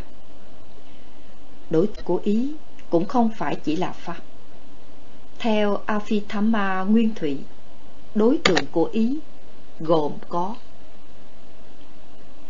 tiền trần, sắc thanh hương vị địa hỏa phong, sắc thô, pháp, tịnh sắc căn, mắt tai mũi lưỡi thân nghĩa sắc thuộc tế sắc và tiền trần lạc tạ ảnh tự. Tâm tâm sở niết bàn khái niệm là pháp sự trình bày này rất vi tế nếu có một dịp khác chúng ta sẽ nói rõ hơn bây giờ xin quý vị đừng quan tâm đến đây vấn đề bắt đầu quan trọng bắt đầu sự vận động của toàn diện con người mình đây. Khi mắt thấy sắc, và ta thu nhận hình ảnh của sắc đó, thì việc gì xảy ra? Rồi kế tiếp đó là gì? Có phải cảm thọ không? Có người hỏi. À đúng, đó chính là cảm thọ. Cảm thọ này có ba loại là khổ, lạc và xả. Khi mắt tiếp xúc sắc, xúc ấy tạo cho ta một cảm giác khó chịu ấy là khổ thọ. Nếu xúc ấy làm cho ta dễ chịu thì lạc thọ. Nếu cảm giác là bình thường, không khó chịu, không dễ chịu, tức không khổ, không lạc, ta gọi là xả thọ. Có phải đúng vậy không? Đấy là sự thật. Sự kiện đang diễn ra chứ không phải là do lý luận mà có, không phải do ai đó lập ra bằng quan niệm của lý trí, mà sự thật ấy diễn ra trong mọi chúng ta, và ai cũng có thể cảm nhận được, thấy được. Tôi xin lặp lại. Khi mắt thấy sắc, khó chịu là khổ thọ, dễ chịu là lạc thọ, bình thường là xả thọ. Có ai phản đối sự vận hành đó không? Có ai phản đối sự kiện đó không? Có rồi. Đồng ý là sự thật ấy ai cũng có thể thấy ngay nơi chính mình. Nhưng xin thưa, cũng là thấy sắc, nhưng có người khi thấy sắc ấy lại khổ. Có người khi thấy sắc ấy lại lạc. Cũng là sự thật, nhưng sự thật làm người này vui mà người kia lại khổ. Vậy đâu là sự thật, cái nào là thật? Câu hỏi đó hay lắm. Đó chính là điều mà tôi đang định nói tới. Toàn bộ sự vận hành này của sáu căn, sáu trần và sáu thức đến khổ thọ, lạc thọ hoặc xả thọ phát sanh hoàn toàn tự nhiên thụ động. Hoàn toàn thụ động nên gọi là vô nhân. Vô nhân là vì nó không tạo tác, không gây ra nhân, nó chỉ là kết quả thụ động. Căn, trần, thức. Khổ lạc xạ. Vô nhân dị thục không tạo nghiệp. Thí dụ khi bật đèn một trong quách lên thì người ta đau mắt thấy khó chịu là khổ. Người mắt bình thường thấy dễ chịu là vậy. Độ sáng của ngọn đèn là sự kiện khách quan trần cảnh. Còn con mắt căn và cái thấy thức. Thì chủ quan, nên dĩ nhiên mỗi người nhìn một khác. Yếu tố đau mắt hay không đau mắt là kết quả của cái thân do nhân quá khứ. Nhân quá khứ có thể tội hay phước, nhưng hiện tại chỉ là quả không có tội gì cả. Người khó chịu hay người dễ chịu không có sai gì cả. Cả hai đều thọ nhận đúng nhân quả của họ. Trở lại vấn đề khi mắt thấy sắc thì bao nhiêu thức khởi lên có ai biết không? Dạ hình như có thân thức. Anh nói đúng, nhưng không phải hình như, mà là có thân thức hợp tác vào thật sự. Thế anh có nghĩ là có ý thức nữa không? Dạ hình như có. Khi con nghe một bản nhạc hay hay, con thấy màu xanh, đó có phải ý thức chen vào không? Anh lại nói hình như tức là anh chưa quan sát kỹ đúng là có ý thức cộng tác vào nữa. Trường hợp anh thấy màu xanh đó là một tiến trình riêng của ý thức rồi. Nó là tưởng tượng hay liên tưởng rồi. Vậy thì, khi mắt thấy sắc, không phải chỉ có nhãn thức khởi lên, mà còn có cả thân thức và ý thức cùng khởi lên. Mắt thấy sắc gồm nhãn thức, thân thức, ý thức. Cũng vậy, tai nghe tiếng gồm nhĩ thức, thân thức, ý thức. Mũi ngửi hương gồm tỷ thức, thân thức, ý thức. Lưỡi nếm vị gồm thiệt thức, thân thức, ý thức. Riêng thân và xúc chỉ có thân thức và ý thức. Chúng ta phải quan sát cho kỹ mới thấy rõ sự vận hành của nó. Khi mắt thấy sắc, thì chỉ có xả thọ thôi. Cái thấy chỉ có thọ xả còn thân thức mới có khổ hay lạc. Xin lưu ý điều đó. Cái thấy, cái nghe, cái ngửi, cái nếm hoàn toàn không thọ khổ lạc, chỉ thọ xả. Còn thân xúc mới thọ khổ hay lạc. Như vậy, khi mắt thấy sắc, do đèn chói thì thấy khó chịu, cái thấy của mắt không khó chịu mà xúc giác của con mắt khó chịu. Xúc giác của con mắt thuộc về thân. Khi nghe âm thanh khó chịu, thì cái nghe không khó chịu mà xúc giác của lỗ tai thuộc về thân khó chịu. Cũng vậy là mũi và lưỡi. Tôi nói thêm điều này một chút. Khi ta ăn vô một miếng ớt mà cay, nhưng mà cảm nhận khó chịu là chức năng của thân thức nơi lưỡi. Chúng ta phải chiêm nghiệm rõ để thấy pháp vận hành, bằng không sẽ rất lầm lẫn. Ví dụ, có người nghĩ rằng, chà, tôi ăn cải ni nó cay rỉ. Có lẽ là do cái tâm của tôi, vậy tôi phải bỏ cái tâm cay này đi. Cay là cái chuyện của thiệt thức, và cảm giác khó chịu là chuyện của thân thức, chứ tâm đâu có cay mà bỏ tâm cay. Cay chỉ mới là vị giác và của xúc giác. Và mặc dù có ý thức nhưng vẫn còn tự nhiên thụ động, vô nhận, chứ chưa phải là tạo tác của tâm. Vậy, đâu có tâm gì cần phải bỏ, trừ phi biết cai sinh tâm bực tức. Vậy, cần phải thấy sự vận hành đó cho đúng đắn kẻo lặng. Còn trong ý thì có khổ là không? Ở nơi ý xin quý vị phải lưu tâm cái khổ của ý gọi là u, cái lạc của ý gọi là hỷ. Nhưng điều này chúng ta sẽ nói sau. Trở lại sự vận hành, khi mắt thấy sắc, đèn chói khó chịu, mắt đau, khổ thọ. Khổ thọ không ở nơi nhận thức, nơi cái biết của mắt, mà chính là thân thức nơi con mắt khổ. Khi khổ thọ chỉ có thân thức là khổ chứ không có ai khổ cả. Thường thường chúng ta hay đồng hóa nó với cái tôi, như là cái khổ toàn diện khi nói tôi khổ. Thì khổ là thực, còn tôi chỉ là ảo tưởng mà thôi. Khổ, phi hữu ái, khổ khổ. Bây giờ chúng ta đi sâu hơn một chút nữa. Khi cảm giác khổ phát sanh, chúng ta thường có phản ứng như thế nào?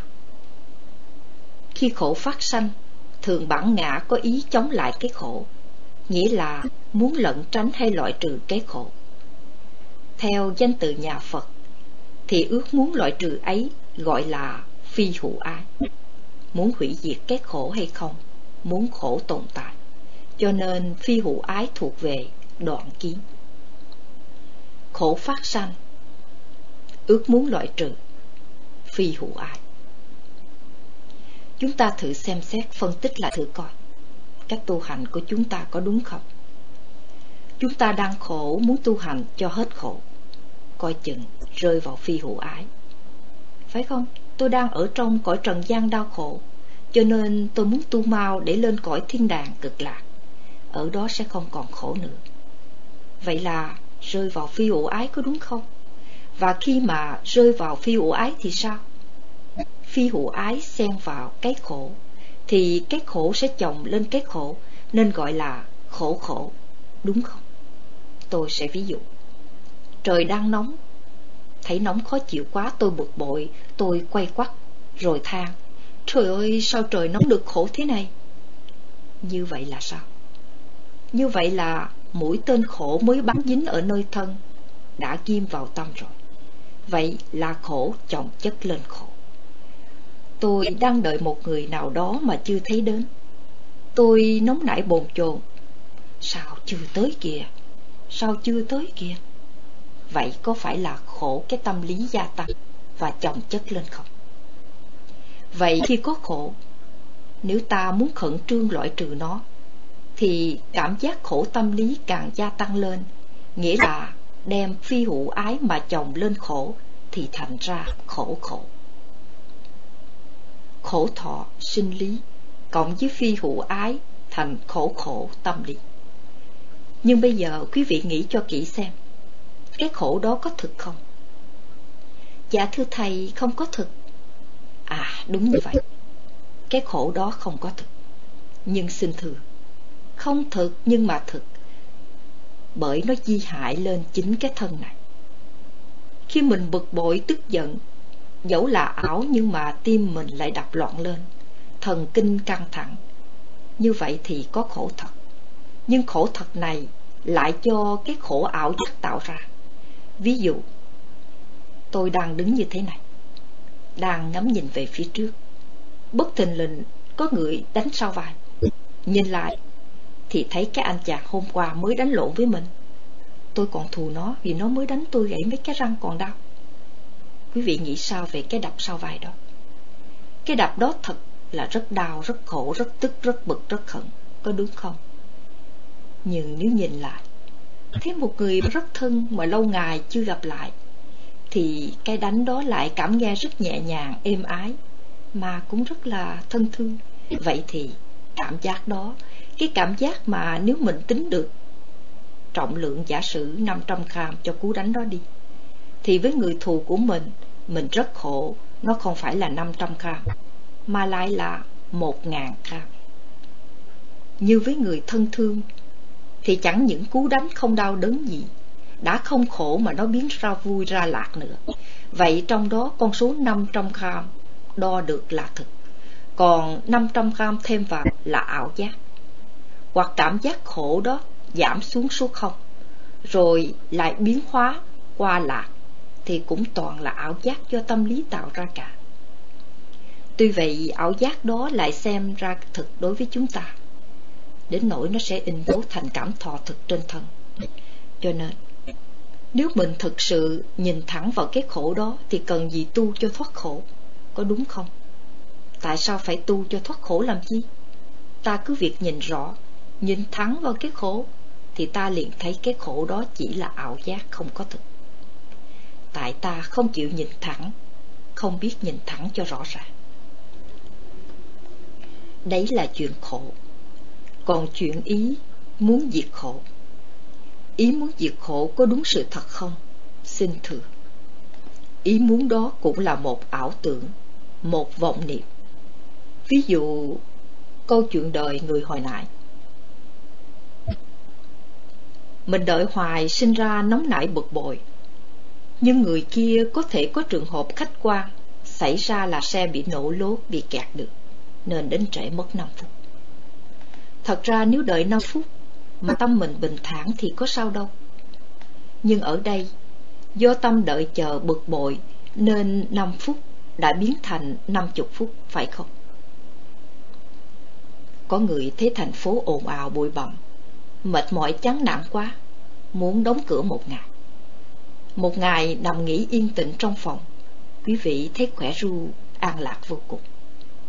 Nhưng nếu quý vị bị công an bắt bỏ bót một ngày, thì quý vị sẽ thấy sôi sùng sục, tù túng không chịu nổi. Tại sao vậy? Cũng một ngày chứ mấy.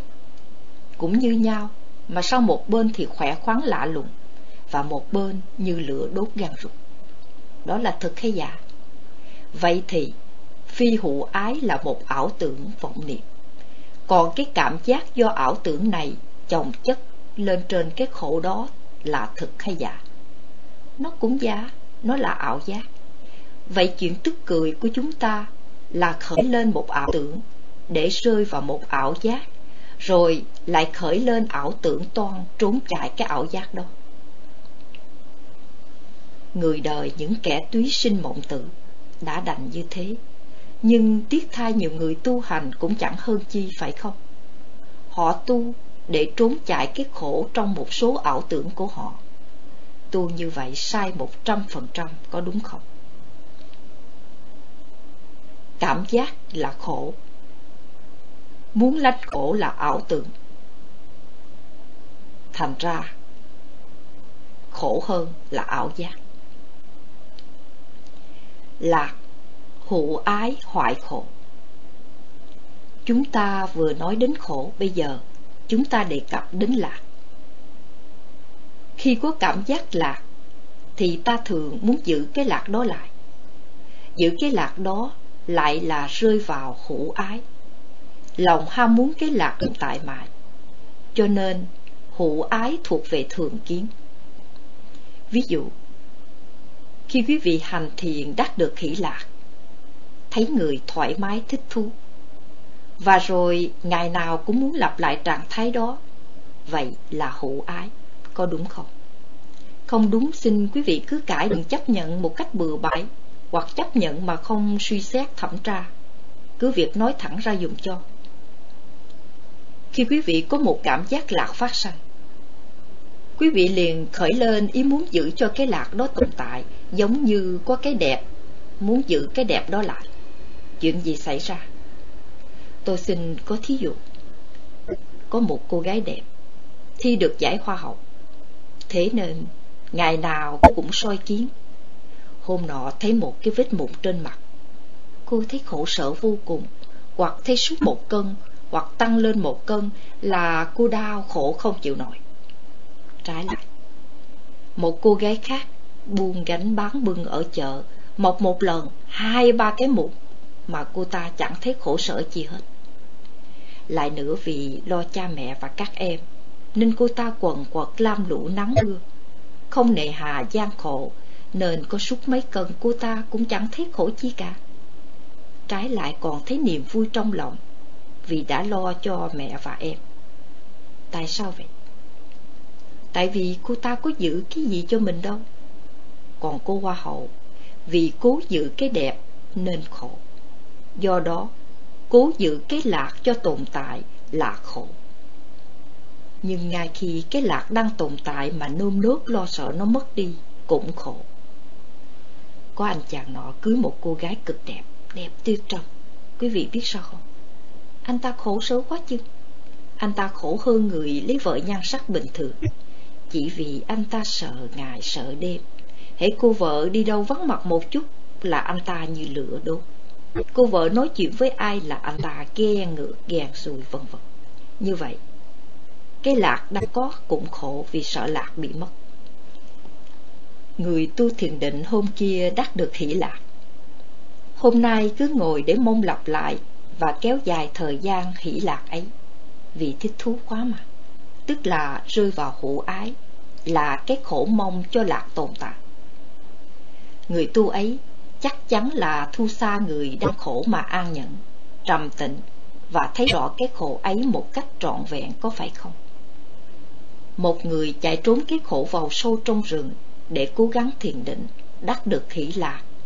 Rồi cố giữ hỷ lạc ấy thì còn thu xa cô gái buông thúng bắn bưng, an nhiên kham nhận để nuôi mẹ giúp em. Tu như vậy thì có chạy mười kiếp cũng không kịp người kia, chẳng phải thế sao? Pháp vốn tự nhiên, đến đi tự tại. Người giác ngộ được pháp tánh đó và sống trọn vẹn với pháp tánh đó gọi là Như Lai, là thiện thể. Ngược lại, muốn kéo dài là là khổ, sợ mất đi là khổ. Thế còn nếu lạc tồn tại quá lâu thì sao? Xin hỏi quý vị. Thưa chán ngắt, chán ngắt. À, mọi người trả lời đúng. Tồn tại quá lâu thì sinh ra chán ngắt không chịu nổi. Và nó trở nên cái khổ cho nên lạc kéo dài quá lâu, khổ. Thế mà có biết bao người tu hành chỉ mong muốn được thường tồn cực lạc, đại ngã mỹ tịnh chi chi đó cũng chỉ là hữu ái mà thôi.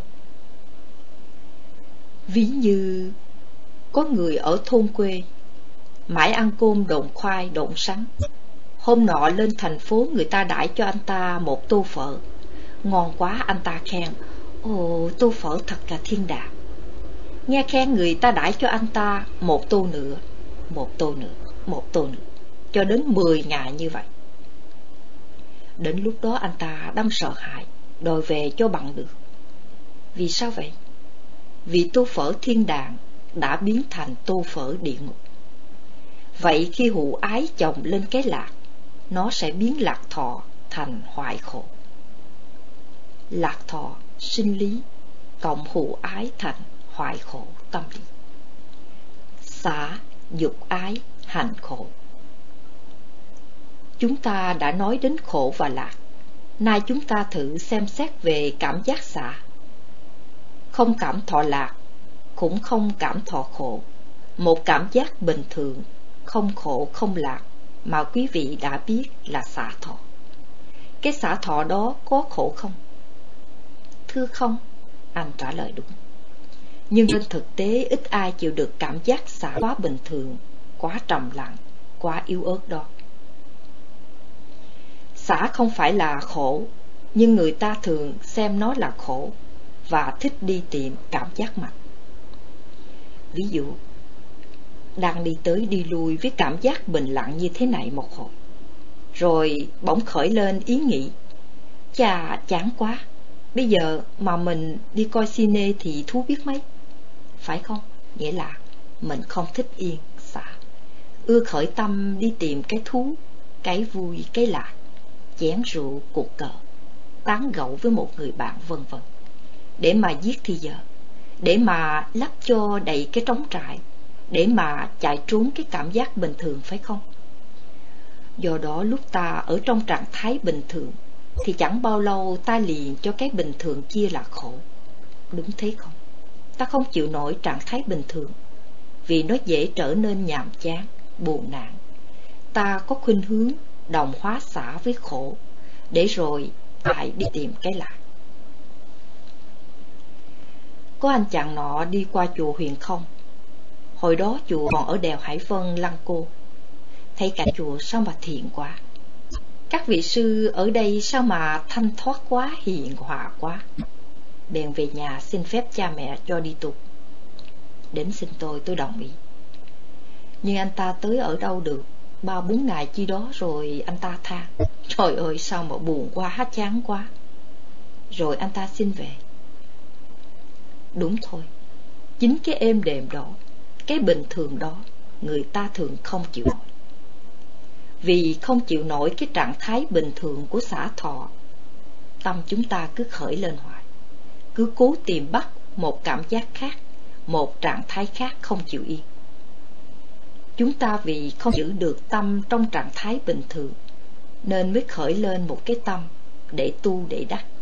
Khởi lên một cái tâm để tìm cái lạc thú, niềm vui, mơ tưởng, ước vọng vân vân.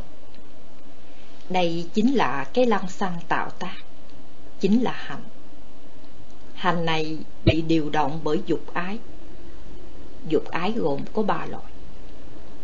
Trong đối tượng hiện tại, dục ái nắm bắt sắc, thanh, hương, vị, xúc. Trong đối tượng quá khứ, dục ái nắm bắt hình ảnh pháp trần kỷ niệm bằng hồi tưởng. Trong đối tượng tương lai dục ái nắm bắt hình ảnh ước mơ bằng tưởng tượng. Vậy cái khổ ở đây vi tế hơn, cái khổ chính là sự lan xăng tạo tác hành của dục ái nên gọi là hành khổ. Xả thọ sinh lý và dục ái thành hành khổ tâm lý. Để minh họa tôi xin kể một câu chuyện. Có một anh chàng, khi không rủ bạn đi buôn, anh bạn hỏi, đi buôn để làm gì? Để có tiền. Có tiền để làm gì?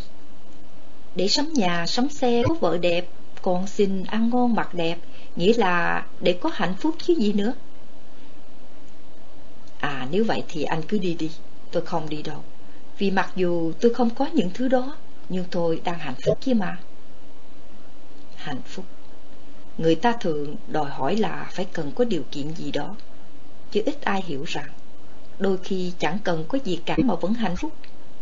Hạnh phúc là cái mà khi ta cần nắm bắt lại không được, Nhưng khi ta không cần nó nữa thì nó lại đến ngay lập tức. Ông kia phải đi kiếm tìm tạo tác lan xăng Là ông cần ăn ngon mặc đẹp. Còn ông này thì đâu có cần thế, Vì ông ta ăn gạo lứt muối mè mà. Nhưng biết đâu Chính người ăn gạo lứt muối mè lại đang đợt hạnh phúc. Còn ông kia điều kiện là phải ăn ngon mới hạnh phúc. Nên ông ta phải nỗ lực Phải đổ mồ hôi xót con mắt để kiếm tiền phải không? Hạnh phúc mà có điều kiện thì khổ hơn cái khổ vô điều kiện phải không? Cho nên không chịu nổi trạng thái bình thường thọ xạ, nên phải lăng xăng tạo tác. Cái khổ của lăng xăng tạo tác chính là hành khổ vậy. Tóm lại, càng nôn nóng diệt khổ, càng sinh thêm khổ khổ do phi hữu ái hay sân đem lại.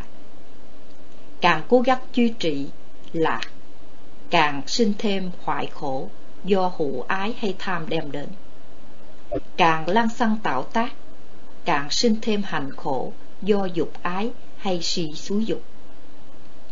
Nhưng tất cả những cái gọi là phi hữu ái, sân, hữu ái, tham, dục ái, si, bị điều động bởi một cái chung, đó là vô minh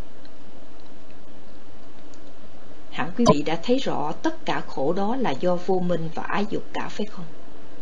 Kinh Lăng Nghiêm nói, tri kiến lập tri tức vô minh bộ tức là lấy cái thấy biết mà chồng chất lên cái thấy biết hoặc nắm giữ, thiết lập cái thấy biết đấy là gốc của vô minh.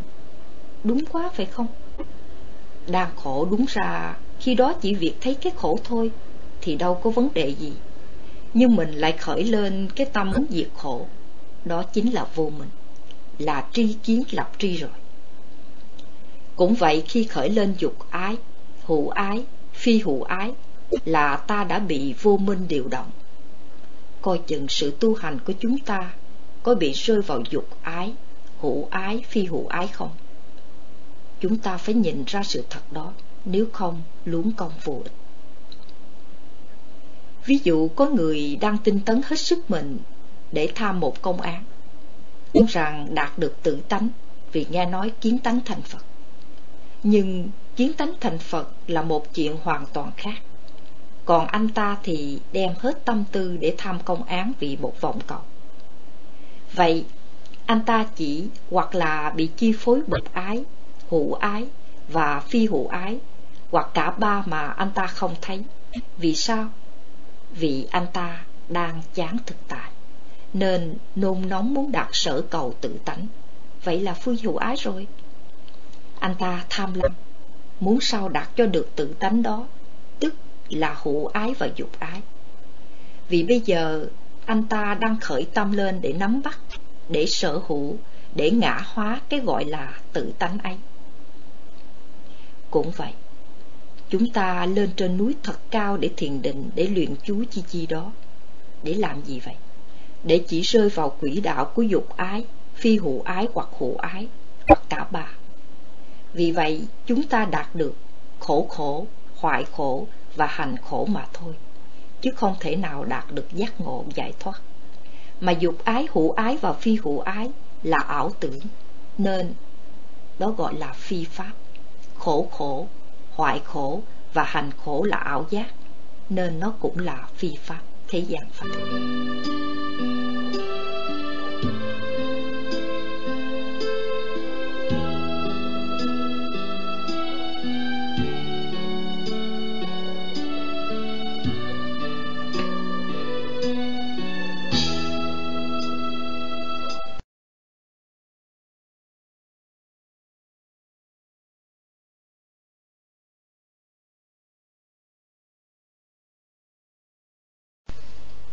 trở lại bát nhã tâm kinh. Chúng ta đã biết qua sự tương tác của căn trần thức, từ đó phát sanh sự vận hành của ngũ quẩn. Và chúng ta cũng đã biết tiến trình tâm. Thập nhị nhân duyên cũng vậy, đều là những tiến trình tâm lúc sinh khởi, lúc không sinh khởi.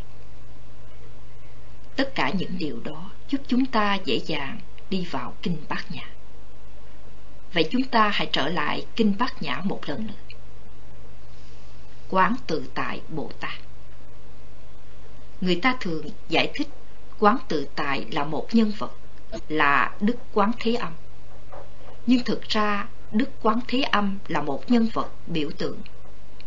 Ở đây lại không nói là Quán Thế Âm mà gọi là quán tự tại. Cho nên, dầu quán tự tại có là một biểu tượng đi nữa thì ngay trên ngôn ngữ cũng đã hà một ý nghĩa. Quán tức là soi chiếu. Tự tại là trọn vẹn chính mình, trọn vẹn nơi tự thân, trọn vẹn với cái đang lạ hiện hữu tại đây và bây giờ. Ở nơi mình đây nghĩa là ở nơi căn, trần và thức này. Sáu căn, sáu trần, sáu. Quán tự tại không có nghĩa là cứ dồn vô bên trong mình đâu có nhiều người tưởng lầm Hồi quan phản chiếu là quay vô bên trong mình Là tuyệt đối nội quán Không phải thế Quán tự tại Là soi chiếu từ nơi sự sống đang vận hành Tức là toàn bộ căn trần thức khổ, lạc xả vân vân. Đó là quán tự tại. Dùng chữ tự tại rất hay. Thiện tông thì dùng chữ kiến tánh, mặc dù kiến tánh là đúng, nhưng chữ kiến tánh có thể gợi lên một ý sai, bởi vì kiến tánh thì người ta dễ nghĩ không kiến tướng, kiến dụng, kiến thể, kiến nhân, kiến quả hay sao? Kiến tánh theo thiện tông thật ra bao gồm tất cả các kiến ấy là toàn diện chứ không phải tánh với nghĩa là bản thể của bản thể luận ngoại đạo. Có người tham công án để mong đạt được bản thể vĩnh hằng gì đó là thường kiến rồi không phải đâu. Không có cái bản thể không tưởng ấy đâu. Vậy dùng chữ quán tự tại hay hơn, chính xác hơn. Tự tại bao hàm tánh, tướng, thể, dụng, nhân, quả, duyên báo còn nói kiến tánh dễ bị lầm lẫn tai hại. Người ta tưởng là sẽ kiến được một cái tánh gì đó. Kiến tánh đúng nghĩa của thiền tông là trả lại nguyên bản chất của pháp không phải thể tánh đối đãi với hình tướng. cho nên quán tự tại là soi chiếu toàn bộ sự tương giao nơi sự sống đang vận hành Bồ Tát. Chữ Bồ Tát cũng cần được minh định lại Bồ Tát là Bodhisatta. Thường âm là Bồ Đề Tác Đọa. Bodhi là tuệ giác. Satta là chúng sinh hữu tình. Người Trung Hoa dịch là giác hữu tình và hữu tình giác, tức là người tự giác giác tha. người có tuệ giác, sống với tuệ giác hoặc tu hành bằng tuệ giác là người tự giác người tự mình có tuệ giác và chỉ cho người khác biết sử dụng tuệ giác của họ là người giác tha giác tha, thường dễ bị lạm dụng trở thành nghĩa cứu rỗi của thượng đế hoặc thần linh, khiến người ta ỷ lại vào tha lực. Trong khi phật dạy, tự mình thắp đuốc lên mà đi, nghĩa là muốn giác tha trước tiên phải tự giác. Tự giác cũng bị hiểu lầm là hành động ích kỷ. Thật ra bất cứ ai đạt đến tự giác đều có giác tha, tùy theo công hạnh mục đích cuối cùng của đạo phật là thành phật dù là thanh phật. Savakka buddha độc giác phật. Pachika Buddha hay toàn giác Phật. Sapanyu Buddha cho nên tu thanh văn, độc giác hay toàn giác đều là Bồ Tát cả. Trong đạo Phật không bao giờ có người giác ngộ mà còn ích kỷ bởi vì ích kỷ thuộc bất thiện mà người giác ngộ đã vượt qua cả thiện lẫn bất thiện rồi. Hơn nữa thanh văn Phật, đọc giác Phật hay toàn giác Phật đều tu ba la mật cả bậc thanh văn phật phải thành tựu mười parami. Bậc đọc giác phật phải thành tựu mười upa parami. Và bậc toàn giác phật phải thành tựu mười paramatha parami, nghĩa là công hạnh, dụng của phật toàn giác nhiều hơn, chứ không phải thanh văn giác và độc giác không có giác tha chúng ta không thể tưởng tượng được rằng một người hành thăm bát nhã ba la mật đa và chiếu kiến ngũ quẩn chai không lại là ích kỷ. Chiếu kiến ngũ quẩn chai không thì chẳng còn một tí tẹo não ngã sanh khởi phải không? Người bà đã thấy rõ sự thật rồi, đã sống với sự thật ấy, lại còn chỉ cho người khác cách sống với sự thật ấy là Bồ Tát đích thực rồi. Ngài Punya, một vị thanh văn vào thời Đức Phật còn tại thế, đã tình nguyện đến xứ Sunaparanta, Hoàng Pháp, bất chấp mọi tình huống nguy hiểm đến tính mạng, thì thanh văn đâu phải là ích kỷ.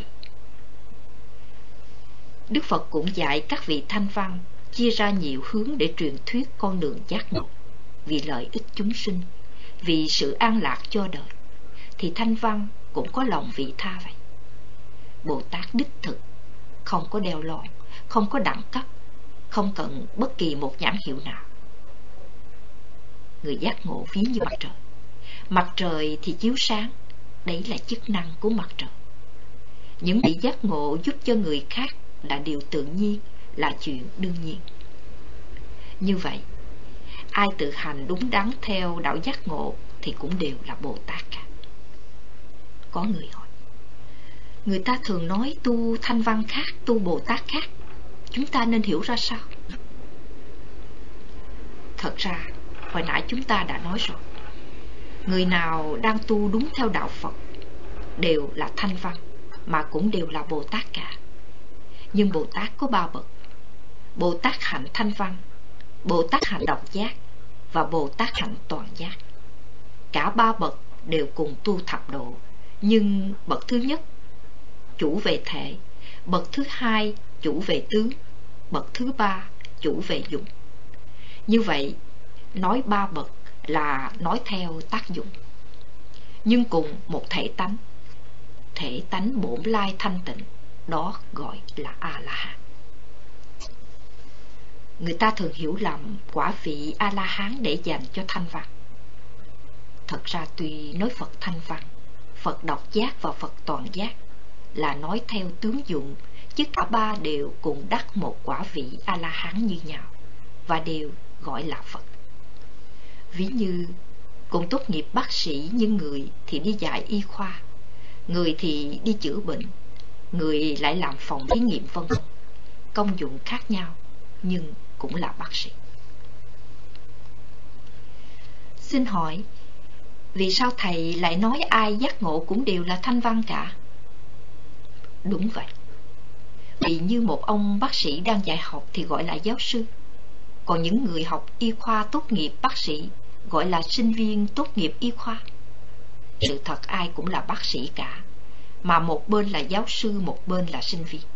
Và ông bác sĩ giáo sư cũng đã từng là bác sĩ sinh viên, chứ đâu phải tự nhiên mà có. Bác sĩ giáo sư ví như Phật toàn giác, bác sĩ sinh viên ví như Phật thành Phật. Các vị có đọc bài kinh Samvuthe chư Phật toàn giác không? Trong bài kinh có khẳng định rằng Bậc toàn giác hạnh trí tuệ như Đức Bổn Sư Thích Ca của chúng ta đã từng nghe Pháp của 512.000 vị toàn giác quá khứ và cuối cùng được 28 vị toàn giác thọ ký từ Phật Nhiên Đăng cho đến Phật Ca Diếp. Như vậy Phật toàn giác cũng đã từng nghe Pháp, nghĩa là thanh văn. Bậc toàn giác hạnh tinh tấn và đức tin lại còn học đạo kiểu thanh văn nhiều hơn gấp đôi gấp ba lần như vậy nữa. Vậy đừng chấp danh từ. Chúng ta không thể hiểu nổi hạnh mật Bồ Tát làm thanh văn và thanh văn làm Phật đâu. Đừng làm bạn mà mang tội vô ích. Bát nhã Ba La Mật Đa Phát xuất từ chữ bánh nhà Paramita, tức là trí tuệ bờ bên kia. Trước hết, ta hãy xem bài kể của Đức Phật trong Kinh Pháp Cú, rồi so sánh với đoạn kinh văn trong bát nhã. Sappe Sankara Anicchati Sappe Sankara Chak Dukkati Sappe Thamma Anattati. Yada Banyaya Bassati Atta Nibbindati Dukke Esa Makko Visutthiya à? Nghĩa là, Tất cả các hành đều vô thường. Tất cả các hành là khổ. Tất cả các pháp là vô ngã. Khi quán chiếu bằng trí tuệ bát nhã, Thì thoát khỏi khổ đế. Đó là thanh tịnh đạo. Sankara trong câu 1 là hữu phi hay hành, tức là các pháp duyên khởi trong thế giới tự nhiên, cho nên là vô thường anicca. Sankara trong câu 2 ám chỉ hành trong hành quẩn, nghĩa là tâm tạo tác các nghiệp, cho nên là khổ, dukkha. Chữ Thamma trong câu 3 nghĩa là pháp, gồm cả hữu vi, hai loại hành trên và vô vi ngoại pháp và nội pháp, cho nên là vô ngã anatta. Lát nữa chúng ta sẽ trở lại vấn đề này. Panyaya pasati là thấy hoặc quán chiếu, chiếu kiến bằng trí tuệ bát nhã. Chữ Dukkhe ở đây có nghĩa là khổ đế. Khổ đế không phải là khổ thọ, mà hàm chỉ tất cả các cảm thọ khổ, lạc, xả, hoặc các cảm thọ thanh lương hơn như hỷ, lạc, xả trong các trạng thái thiền định. Vậy, khổ là cảm giác sinh diệt, trống không và ảo hóa, ma già, hư huyễn không thực hữu, tuy là ảo giác nhưng khó kham nhận. Nibbindati có nghĩa là thoát ly hay nhàm chán. Nhàm chán là bởi sao? Vì chúng sinh thường tưởng cái khổ là lạc. Chỉ có một trình độ cao hơn mới thấy chúng sinh đó khổ. Nhưng y thị không tự biết vì đối với y cõi sắc giới thì thấy chúng sinh dục giới là khổ. Cõi vô sắc giới thì thấy chúng sinh sắc giới là khổ. Người giác ngộ giải thoát thì thấy chúng sinh ba giới là khổ. Cho nên chữ Nibbindati nghĩa là nghĩa bóng, là thoát ly. Nghĩa đen là nhàm chán, nhàm chán là đúng. Thấy chúng sinh lặng hụt tranh giành nhau danh lợi như lũ ruồi trong đống rác kia không nhàm chán sao được. Esa là đó, Margo là con đường, Visuddhi là thanh tịnh, đó là thanh tịnh đạo. Đến đây, chúng ta so sánh với câu Hành thăm bát nhã ba la mật đa thời, chiếu kiến ngũ quận chai không, độ nhất thiết khổ ách. Thì có giống nhau không? Đúng không? Bên nào cũng dùng trí tuệ bát nhã để quán chiếu cả. Bài kinh Pháp Cú thì dạy rằng hãy dùng trí tuệ để thấy rõ các hành là vô thường, khổ, các pháp là vô ngã. Bài kinh Bát Nhã thì dùng trí tuệ để soi chiếu cho thấy ngũ quẩn là không. Cả hai đều thoát khỏi khổ đế. Vậy, các hành, các pháp có liên hệ với ngũ quẩn ra sao? Chúng ta thấy rõ, ngũ quẩn là sắc, thọ, tưởng, hành, thức. Trong ngũ quẩn, hành là chủ động, làm cho chồng chất rối rắm. Khi trí tuệ soi chiếu thì hành diệt, hành là các tâm sở do tư tác động hoặc là ái thủ hữu. Hành được thay thế bằng tuệ, bát nhã, bánh nhã, thì trả ngũ quẩn về với bản chất đích thực của chúng. Trả pháp lại cho pháp. Đấy là ngũ quẩn chai không và thoát khỏi khổ đế. Trở lại Sankhara là hữu vi hay hạnh? Hành có hai loại như hồi nãy chúng ta đã nói qua. Thứ nhất, hành là thế giới trùng trùng duyên khởi của tự nhiên, tạm gọi là thuộc ngoại giới so với hành trong ngũ quẩn, hoặc trong thập nhị nhân duyên là thuộc nội giới. Ví dụ như, vật chất do tứ đại duyên hợp mà thành. Vì có duyên hợp mà sinh, nên duyên tan thì diệt. Tính chất của nó là vô thường tan hợp nên gọi là Sappe Sankara Anicchati hay Upada Vaya Thammino, và duy thức gọi y tha khởi tánh hoặc sinh vô tánh như chúng ta nói trước đây. Thứ hai, hành là tạo tác chủ quan thuộc thế giới nội tâm. Ví dụ, tâm tham, sân si, ngã mạn, tà kiến vân vân cũng do duyên hợp mà sinh, duyên tan mà diệt. Như khi có xúc, thọ, tưởng tư và các nhóm tâm sở tương ương hợp lại, thì một tâm hiện khởi, khi hết duyên thì biến mất. Tuy nhiên sự kết hợp này không tự nhiên mà là chủ quan cố ý. Dĩ nhiên tính chất của hành này cũng vô thường, nhưng chính yếu là khổ não, nên gọi là Sappe Sankara Chap Dukkati. Duy thức gọi là biến kế sở chấp tánh hoặc tướng vô tánh. Loại hành thứ hai mới là vấn đề. Nó chính là hành quẩn trong ngũ quẩn và hành ái thủ hữu trong thập nhị nhân duyên. Hành này đóng vai trò chính trong việc tạo tác luân hồi sinh tử hoặc thiện ác trong ba cõi sáu được. Vậy hành này tác động như thế nào? Ví dụ, khi mình nhìn một người, một đối tượng mà để cho vô minh và hành chi phối, thì người ấy, đối tượng ấy biến đổi theo bản ngã của mình. Giả sử chúng ta gọi mình là A và đối tượng là B. Khi A tương quan với B, qua hành A tự vong thân để tự mặc cho mình một bản ngã A phẩy. Bản ngã A phẩy dĩ nhiên chủ quan nên nhìn đối tượng B cũng biến thành B phẩy. Nguyên gốc A, B biến thành A phẩy, B phẩy qua sự bóp méo của hành. Khi hành tham dự thì cả thế giới bên ngoài và bên trong đều biến dạng hết. Không còn đúng nguyên gốc nữa, có phải vậy không? Điều này rất là vi tế và cũng rất là kinh khiếp.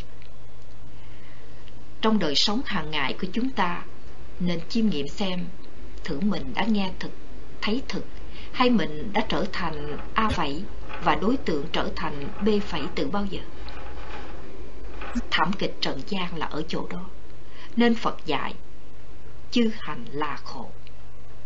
Đấy là mới phần bên A tự biến thành A phẩy. Còn B thì sao? Nếu A phẩy nhìn B ra B phẩy, thì B cũng tự biến mình thành B phẩy phẩy, B phẩy phẩy. Mà nhìn lại A, thì A đó cũng bị bóp méo thành A phẩy phẩy. Vì bao giờ cũng vậy, chủ quan của A khác, chủ quan của B khác phải không? Sự biến đổi từ A ra A phẩy, A phẩy phẩy và từ B ra B phẩy, B phẩy phẩy cũng nói lên tính chất vô thường, nhưng là vô thường chủ quan, tự ý biến đổi. Chính vô thường này mới đem lại khổ não.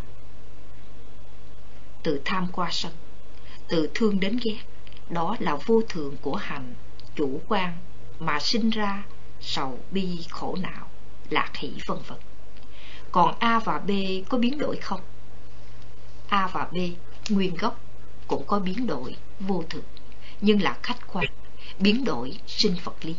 Biến đổi theo định luật tự nhiên, nên vô thường mà vẫn thực.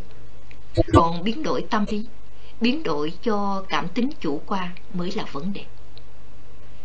Do cảm tính chủ quan, mình vẽ vời ra đủ mọi thứ.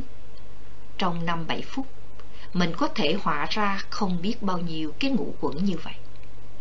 Tâm như công họa sư, họa chủng chủng ngũ ấm nói tóm lại, khi mà hành phát sinh thì nó biến đổi sắc, thọ, tưởng và thức theo hành luôn, có đúng không? Hành là tư, là tạo tác, là chitana. Nếu thay tư bằng tuệ Thì A tự thấy mình là A. B tự thấy mình, B. Tuệ là tri như thật Kiến như thật. Rõ ràng toàn bộ A phẩy A phẩy phẩy, B phẩy B phẩy phẩy biến mất. Như vậy là qua bên bờ kia, Paramita, phải không? Vậy khi hành thăm bát nhã ba la mật đa, mà thấy rõ ngũ quẩn chỉ do hành điều động chi phối vẽ vời thêm thắt chỉ là ảo giác, ảo tưởng, vọng động. Biến kế sở chấp, tức là thấy toàn bộ sự chồng chất rối ren ấy vốn không, thì lập tức chấm dứt toàn bộ khổng não. Cho nên nói chiếu kiến ngũ quẩn chai không, độ nhất thiết khổ ách. Độ là vượt qua sông mê bể khổ. Vậy vượt qua tất cả khổ ách, sông mê bể khổ, nghĩa là như thế này. Nguyên gốc a thấy thực b là nguyên gốc thấy thực sông mê bể khổ là vô minh hạnh dục ái hữu ái phi hữu ái.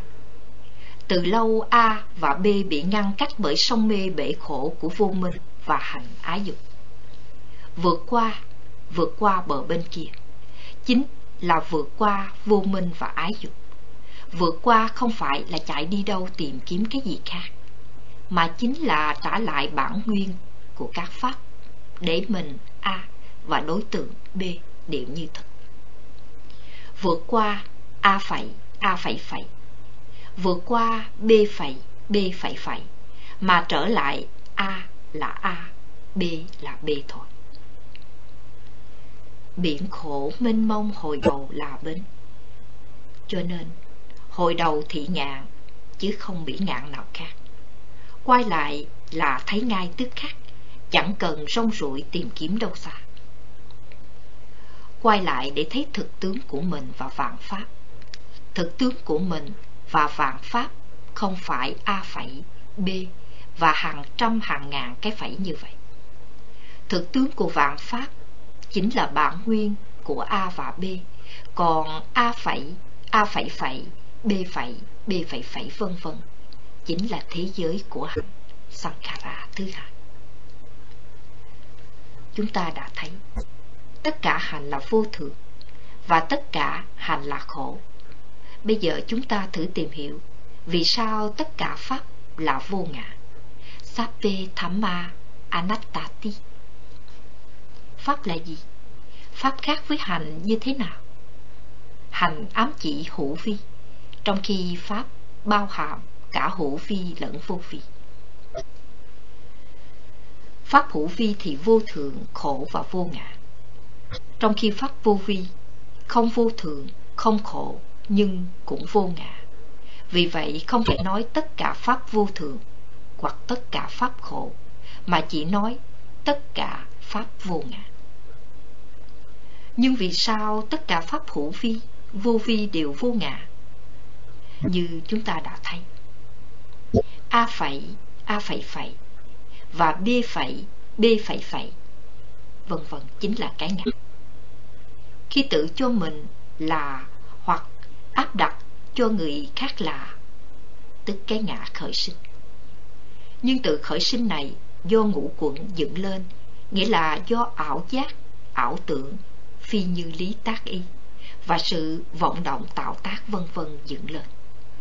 Cho nên bản ngã chỉ là vọng ngã, chỉ là huyện hóa không có thực, vô ngã. Đây là vô ngã của Pháp hữu vi. Còn A và B có vô ngã. A và B là bản nguyên của Pháp, là Pháp tự nhiên, không dính dáng gì cái ngã cho chủ quan dựng lên. Nên tự nó đã là vô ngã rồi. Chủ quan dựng lên mới là hữu vi. Còn thế giới tự nhiên vốn vô vi nên đồng thời vô ngã.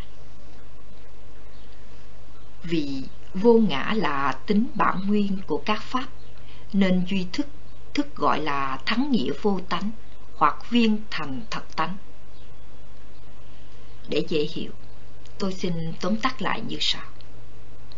Tất cả hành là vô thường. Hữu vi tự nhiên là hành, y tha khởi tánh sinh vô tánh, vô thượng, vô ngã. Tất cả hành là khổ, hữu vi chủ quan, hành hai, biến kế sở chấp tánh, tướng vô tánh, vô thường khổ vô ngã. Tất cả pháp là vô ngã, vô vi, viên thành thật, thắng nghĩa vô tánh, vô ngã. Trong phần 3 chỉ kể vô vi vì hữu vi đã nói trong phần 1 và 2 rồi. Có người hỏi. Trong kinh thập độ có nói đến trí tuệ bờ kia, trí tuệ bờ trên, trí tuệ bờ cao thượng. Như vậy trí tuệ cũng có tầng bậc lớn nhỏ sao? Vâng, có. Trí tuệ ở trên phương diện chỉ để mà vượt qua bờ kia, vượt qua khỏi bức màn vô minh ảo vọng hay sông mê bể khổ thì chỉ cần Panya Paramita, tuệ bờ kia. Trí tuệ đoạn lịa sự điều động của các hành, đó là trí tuệ đứng trên phương diện thực tánh mà nói. Còn trí tuệ bờ trên, Banya Upaparami, là nhìn ở phương diện thực tướng. Và trí tuệ bờ cao thượng, Banya Paramattha Paramita, là thực dụng của tuệ tuệ có thể tướng dụng. Ví như một người có chiếc xe hơi y biết đó là xe hơi thấy rõ nó là xe hơi. Cái biết ấy, nắm giữ tổng quát chiếc xe hơi ấy, ấy là cấp độ một. Sau đó y thấy biết rõ xe hơi có bộ phận này, bộ phận kia, ấy là cấp độ hai. Và cuối cùng là y có thể ngồi trên xe mà lái, biết sử dụng chiếc xe, sửa chữa chiếc xe mà lại còn chế tạo ra nó được nữa, đó là cấp độ ba Trí tuệ cũng vậy. Sự thấy biết ban đầu thường nắm giữ cái tổng quát, cái căn bản, nhưng cái thấy biết ấy chưa chuyên sâu. Tu tập một thời gian, trí tuệ ấy sẽ sâu sắc hơn, viên mãn hơn. Cuối cùng là trí tuệ có thể sử dụng thiện xảo các pháp nữa. Tuy nói đến ba bậc trí tuệ, nhưng thực ra cũng cùng một thể tánh viên mãn như nhau. Chiếu kiến ngũ quận chai không, độ nhất thiết khổ ách. Như vậy, chúng ta đã rõ tại sao soi chiếu thấy ngũ quẩn đều không, mà vượt qua tất cả khổ. Chính hạnh làm cho sắc, thọ, tưởng thức bị rối loạn. Nhưng khi hành được tuệ thay thế, nghĩa là thức không còn chấp trị kinh nghiệm thành kiến, quan niệm để bóp méo sự thật nữa, thì ngũ quẩn trở thành không, không ảo tưởng ảo giác, không còn cái A phẩy, A phẩy phẩy, B phẩy, B phẩy phẩy, không phù minh ái dục. Có người hiểu lầm chỗ này, và họ ngồi mà quán không. Rõ ràng cái không ấy là do tưởng tượng mà ra. Có mà biến thành không, nghĩa là B mà biến thành B phẩy, là đã có sự tham dự của tưởng, của hành, của ngũ quẩn rồi. Như vậy làm sao mà quán không được? Chính cái ngã quán không tạo ra A phẩy, A phẩy phẩy, A phẩy phẩy phẩy và B phẩy, B phẩy phẩy, B phẩy phẩy phẩy. Đó là người đánh mất bản nguyên, đánh mất thực tướng vô tướng.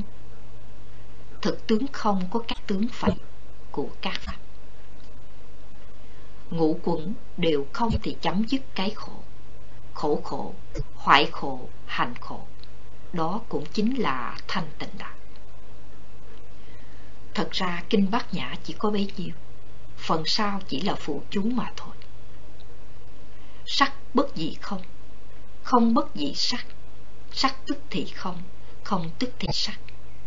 Thọ tưởng hành thức, diệt phục như thị. Nghĩa là sắc chẳng khác không, không chẳng khác sắc, sắc tức là không, không tức là sắc. Thọ tưởng hành thức cũng đều như vậy. Ta có thể diễn điều ấy bằng ví dụ A và A phẩy. A chẳng khác không của A phẩy. Không của A phẩy chẳng khác A. A tức là không của A phẩy. Không của A phẩy tức là A. Vậy chúng ta cần phải lưu ý rằng sắc à, chỉ thật là sắc khi nó không bị biến thành tướng của ảo tưởng à phải sắc không tưởng vô tưởng nghĩa là muốn thấy sắc bản nguyên chúng ta phải dẹp bỏ sắc tướng do ảo tưởng dựng lên. A à phải không có thật nên sắc tướng là không sắc tướng là ảo ảnh của tưởng quẩn hay nói một cách khác sắc tướng là sắc bị bốt méo qua kính mạo của ảo tưởng. Vậy tuy sắc không có tướng chủ quan mà vẫn có thực tướng khách quan, vì vậy mới nói thực tướng vô tướng. Ví dụ một người nghiện thuốc thì điếu thuốc có đối với y. Người không hút thuốc thì điếu thuốc không đối với y. Dù điếu thuốc vẫn có đó. Nhưng đối với người nghiện cái có của điếu thuốc thực ra không phải là những gì mà điếu thuốc thật sự có. Cái có của y chỉ là tiến trình phức tạp của tâm sinh vật lý diễn ra nơi y. Vậy, có hai cái có và hai cái không. Hai cái có là một cái có của thế giới tự nhiên hay y tha khởi. Một cái có thuộc tâm lý chủ quan hữu tư. Hai cái không cũng vậy một cái không tức là không có không hiện hữu một cái không là không hình thành bởi thế giới ý tưởng chủ quan vô tướng. Nếu cái không này do trí tuệ soi ý, thì đây chính là cái không bát nhã.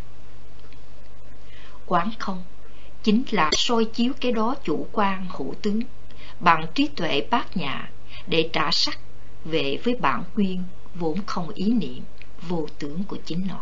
Chứ không phải tưởng ra một tướng không, rồi gắn đặt tên sắc và cho đó là quán không.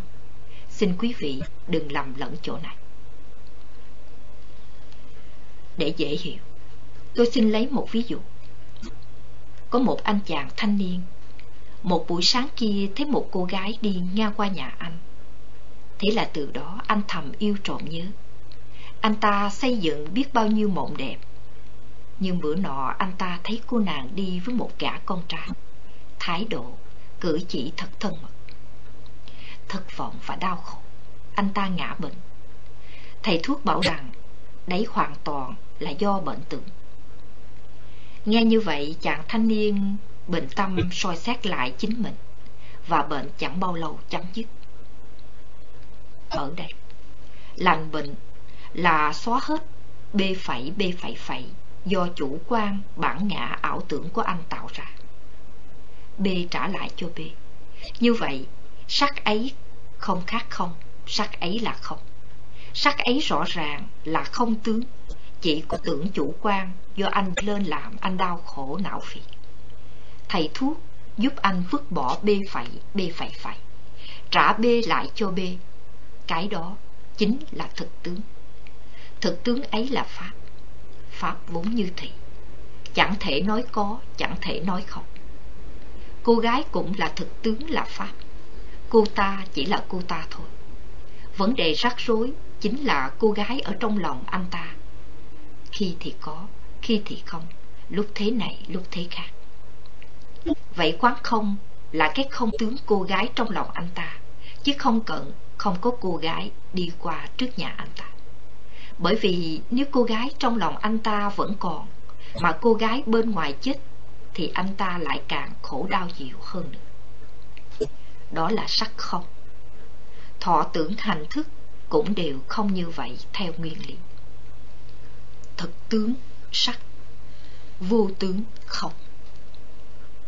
Xá lợi tự, thị chư pháp không tướng bất sanh, bất diệt, bất cấu, bất tịnh, bất tăng bất giảm các pháp vốn không tướng. Không có các tướng b phẩy b phẩy phẩy. Khi có tuệ bát nhã chiếu soi, tuệ bát nhã là tuệ không. Tuệ không nghĩa là không vô minh, ái dục, không ảo giác, không ảo tưởng, không lý trí, vọng thức, vân vân. Nhìn các pháp bằng cách nhìn tuệ không, thì các pháp là không tướng không tướng, lại chính là thực tướng, nên mới nói. Có thì có tự mảy may, không thì cả thế gian này cũng không. Thực tướng thì không sinh diệt, cấu tịnh tăng giảm vì vô minh ái dục mà có tướng sinh diệt, cấu tịnh tăng giảm vì vô minh ái dục mới có a phẩy b phẩy, mới có dục ái, hữu ái và phi hữu ái. Trong tuệ không? Thì pháp đâu có sinh lên tướng gì mà bảo là diệt. Có sinh đâu mà diệt, phải vậy không? Tuy nhiên xin quý vị nhớ kỹ cho điều này, không sinh không diệt, chứ không phải là thường hằng bất biến. Không diệt là vì nó không sinh, chứ nếu cứ tưởng không diệt, vô sinh bất diệt là sống hoài, sống hủy, không chịu chết thì nguy to. A và b không có tướng sinh diệt còn a phẩy, b phẩy, a phẩy phẩy, b phẩy phẩy thì sinh diệt, cấu tịnh tăng giảm luôn luôn. Thương thì tăng mà ghét thì giảm, vân vân. Và chính đó là vô thượng, khổ não. Vì chúng là hành, là tư tác, là nghiệp, là sinh già, chết, là luân hồi triền miên. Trong tuệ không bát nhã, tất cả chúng đều biến mất, đó là không thị cố không trung vô sắc vô thọ tưởng hành thức vô nhãn nhị tỷ thị thân ý vô sắc thanh hương vị xuất pháp vô nhãn giới nại chí vô ý thức giới cho nên trong không không có năm quận sắc thọ tưởng hành thức, 18 giới, sáu căn, sáu bằng sáu thức. Khi tuệ không quán chiếu, thì tất cả pháp này đều được trả về bản nguyên thực tướng vô tướng của chúng. Ở đây chữ vô không có nghĩa là không có, mà chính là thị pháp trụ pháp vị. Nhưng khi ý niệm bản ngã sinh, thì tất cả các pháp này đều trở thành hữu. Chữ sinh ở đây mang tính chất tâm lý, một ý niệm hơn là thực tế sinh lý. Ví dụ như trong câu, sinh con rồi mới sinh cha, sinh cháu giữ nhà rồi mới sinh ông. Thì việc sinh ra một em bé là có thật. Khi sinh đứa bé ra, thì ý niệm con và cha mới sinh ra sao? Vậy, chữ sinh trong sinh con là thực tế sinh lý, còn chữ sinh trong sinh cha chỉ là ý niệm giả lập không thực. Nó sinh cùng với ý niệm bản ngã. Anh chàng này trước kia mang danh hiệu là con, nay vợ anh sinh ra em bé, bỗng anh trở thành cha. Anh là một thực thể mang hai danh hiệu con và cha. Hai ý niệm này chỉ sinh trong thế giới ý niệm, chứ không sinh trong thực tế. Nếu đứa bé chết, thì danh hiệu con của nó và danh hiệu cha của anh không còn nữa. Nhưng bản thân anh vẫn hiện hữu. Vậy, chỉ có ý niệm chủ quan sinh diệt, còn thực thể thì không sinh diệt. Vậy xin nhắc lại chữ vô ở đây, không phải là không có hiện tượng, mà chỉ là không có ý niệm về hiện tượng đó. Có người hỏi, Thầy nói thực tế không sinh diệt, thì sao em bé lại chết? Thực thể không sinh diệt, có phải rơi vào thường kiến không? Anh hỏi câu này hay lắm. Thực ra ý niệm chết khác với sự chết.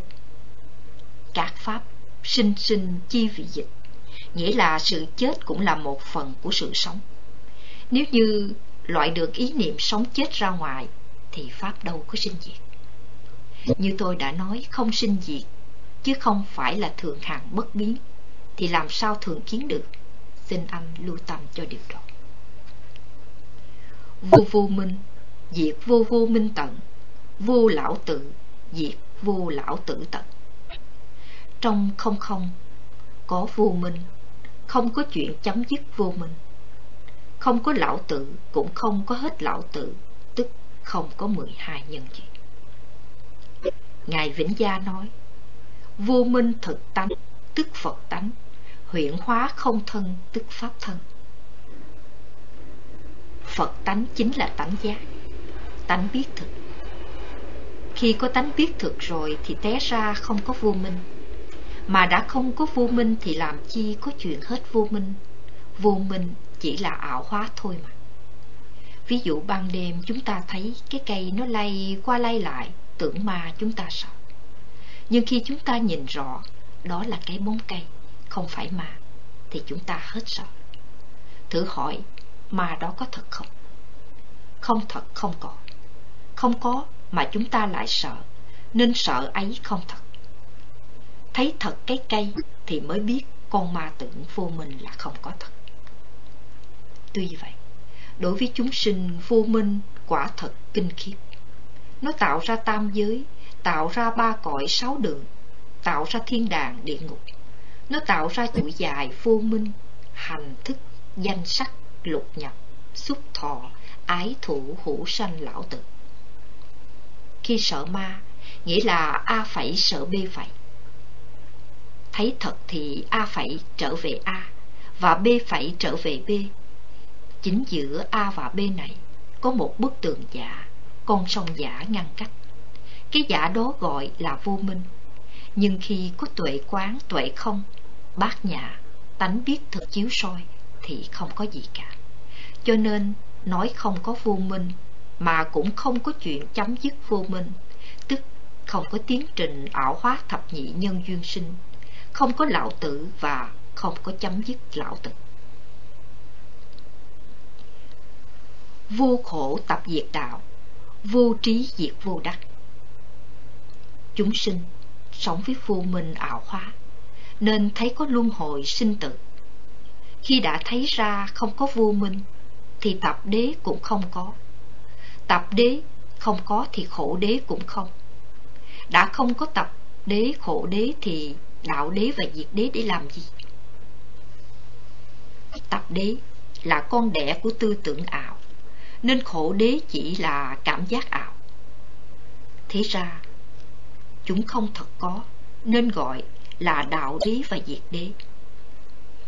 Tuy nhiên còn chúng sinh là còn tứ đế.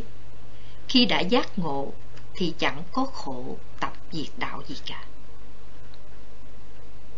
Các bậc A-la-hán tức là thanh văn Phật, độc giác Phật và toàn giác Phật đã thấy tứ diệu đế chỉ có đối với chúng sinh, chứ không phải đối với các bậc giác ngộ. Ví như người nghiện rượu, tập đế, chịu bệnh tật, khổ đế, khi cố gắng cai rượu đạo đế để hết nghiện, hết bệnh, diệt đế. Nhưng với người không nghiện rượu, vô tập, thì cũng không có bệnh cho rượu gây ra, vô khổ, không cần phải cai, vô đạo, và không nghiện nên không cần nghiện, vô diệt. Một hôm Đức Phật hỏi Ngài A Nan Trong Niết Bàn có tham sân si vô minh ái dục không? Ngài A Nan trả lời không Vậy trong không không có khổ tập diệt đạo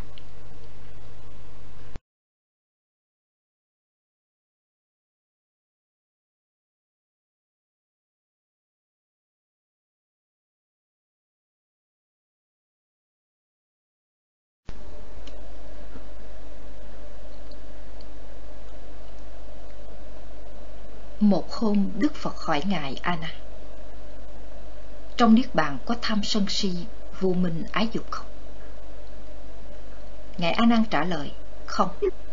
Vậy trong không không có khổ tập diệt đạo. Nói vậy là nói trong thực tế lý địa. Còn với chúng sinh thì phải ráng mặt khai.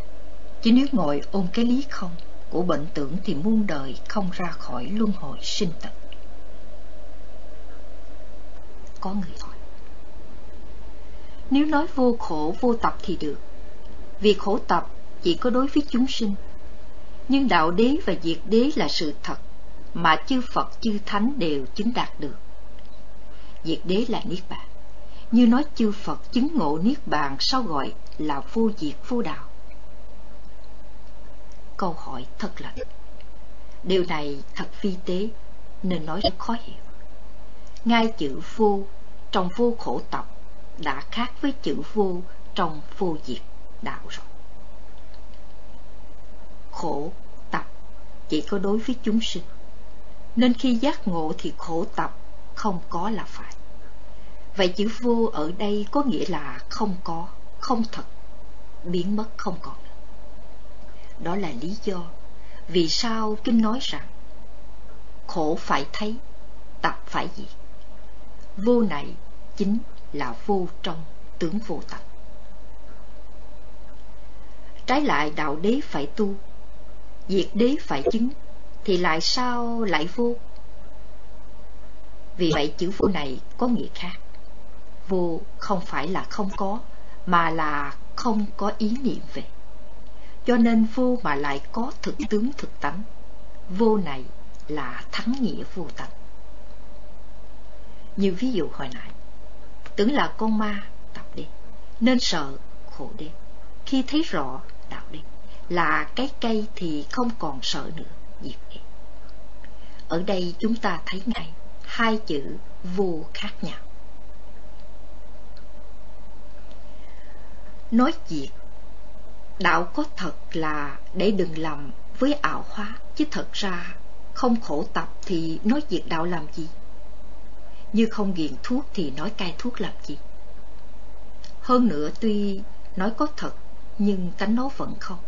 Vẫn là thực tướng vô tướng, chứ không phải nghe nói có thật, liền chấp, có chấp không.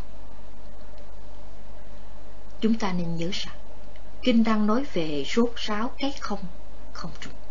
Nên lập ngôn như vậy chứ thật ra, có thì có tự mãi mai, không thì cả thế gian này cũng không người ta thường hiểu lầm diệt đế là diệt hết trơn hết trọi không còn gì cả hiểu như vậy là rơi vào ngoan không rồi. Thật ra diệt đế chính là thị pháp trụ pháp vị, chư Phật thường hiện tiền. Như vậy chúng ta chẳng ngạc nhiên gì khi có người hỏi Phật là gì. Ngài Triệu Châu liền chỉ cây bách trước sân. Rõ ràng quá phải không quý vị? Tóm lại, vô khổ tập là tướng vô tính, vô diệt đạo là thắng nghĩa vô tính, xin nhớ cho như vậy. Và khi đã vô khổ, tập, diệt, đạo, thì dĩ nhiên không còn sợ đắc và không trí để đắc. Trong kinh điển Nguyên Thủy, Đức Phật và Ngài A Nan đã xác định trong Niết Bàn không có tham, sân si, không có giới, định tuệ, không có giải thoát và giải thoát tri kiến. Vậy thì làm gì có trí và đắc? Thế giới ảo hóa thì tướng vô tính, thế giới duyên sinh thì sinh vô tính, thế giới rốt ráo chân thật thì thắng nghĩa vô tính. Vậy làm sao đắc được? Chữ đắc chỉ dùng cho chúng sinh, chắc bạc. Dễ hiểu, dễ tu chứ thật ra chẳng có gì để đắc khi bản ngã không còn tồn tại trong ý niệm nữa. Đắc không phải là sở hữu một vật gì hay một pháp nào, mà chỉ là trải qua một tiến trình tâm như bao nhiêu tiến trình tâm khác. Trong đó, Javana diễn ra lấy Niết Bàn làm đối tượng với bảy sát na tâm như sau. Chuẩn bị Cận hành Thuận thứ Chuyển tánh Đạo tuệ Quả tuệ Vậy nói đắc đạo quả có nghĩa là tiến trình tâm, hành thâm bát nhã, trong đó trí tuệ ba la mật phá sạch mọi ảo giác, ảo tưởng, vọng niệm. Tâm không còn điên đảo, quái ngại khủng bố nữa nên gọi là rốt ráo niết bàn, như đoạn ký nói. Chỉ phu sở đắc, cố bồ đề tác đọa, y bát nhã ba la mật đa, cố tâm vô quái ngại. Vô quái ngại cố vô hữu khủng bố. Viễn ly điên đảo mộng tưởng cứu cảnh niết bàn. Ví như một người đang đắm chìm trong cơn ác mộng đầy sợ hãi bỗng nhiên thức dậy. Sợ hãi tiêu tan mộng bị dứt sạch anh ta trở lại với chính mình mà thiền gọi là thấy tánh hay gặp lại bản lai diệt mục lúc chưa sinh mộng mị trở lại chân diện mục với sự sống muôn đời không mộng mị, vô minh, không đóng trước ái thụ không tạo tác hạnh không trở thành hữu cho nên đạt đến vô thủ trước niết bàn, tức là vô sở đắc vậy. Tam thế chư phật y bát nhã ba la mật đa cố đắc a nậu đa la tam miệu tam bội. Chính vì vô sở đắc mà ba đời, quá khứ, hiện tại vị lai, chư Phật, thanh văn Phật, độc giác Phật, toàn giác Phật, mới đắc vô thượng chánh đẳng giác. Nếu có một sở đắc thì đã kẹt vào sở đắc rồi, làm sao có giác ngộ toàn diện được? Có người hỏi. Ở đây tôi sợ rằng có sự mâu thuẫn. Khi thì nói vô trí, vô đắc, khi lại nói hành thâm bát nhã tức là trí tuệ và đắc vô thượng chánh đẳng giác. Như vậy là sao? Còn khi nói đắc tu đà hờn tư đa hàm a na hàm a la hán là sao nữa? Sở dĩ nói vô trí vô đắc là để người ta khỏi hiểu lầm niết bàn như một sở đắc mà có sở đắc thì có sở cầu, có sở vọng. Mà đã có vọng cầu thì lại cần phải có lực, có trí để đắc kỳ sở nguyện. Và như vậy vẫn loay hoay tạo tác trong vòng luân hồi sinh tử, nhân quả và thời gian. Bậc a la hán vô thượng sĩ Anuttara là bậc vô cầu và vô tác akata như kinh thẩm ma ba đa đã dạy mà vô cầu vô tác thì làm sao có sợ đắc được nhưng chính vì bậc A La Hán chánh đẳng giác là bậc không, vô tướng vô tác, vô nguyện, nghĩa là không có sợ sợ đắc, nên mới gọi là đắc Anuttara Samba Samputti. Ví như một người kia thấy thiên hạ đeo kiếm cũng đi mua kiếm về đeo. Nhưng khi đeo kiếm vào, nào cận, nào nhuyễn, nào xanh, nào vàng, thì anh thấy mọi vật đều biến đổi và mắt xuống sang khó chịu. Làm cách nào cũng không hết. Thật ra chỉ vì anh có sợ đắt mấy cặp kiến đắt tiền, không dám bỏ đi, mà đành mang mắc bệnh. Đến khi bác sĩ khám bệnh, mới hay mắt anh tốt chỉ vì mang kiến mà có cảm giác vậy thôi. Quả nhiên khi bỏ kiến đi thì anh thấy rõ như thường. Vậy, chính vì bỏ sở đắc kính màu mà đắc mắt sáng.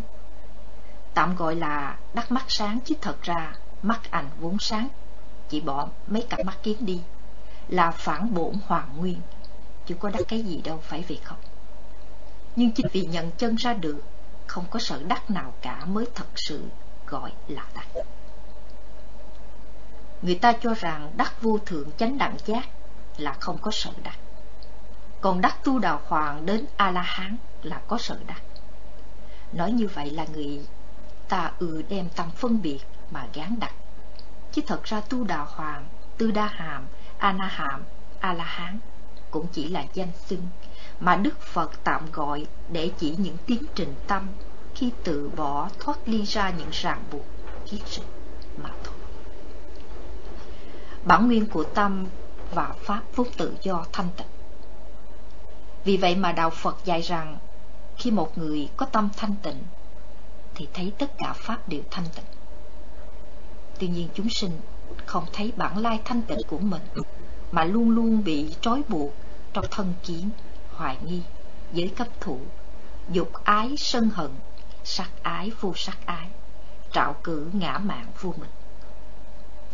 Khi dùng trí tuệ soi chiếu, hành thâm bát nhã, banh ná già, ba thoát ly được thân kiến hoài nghi với cấm thủ gọi là tu đạo.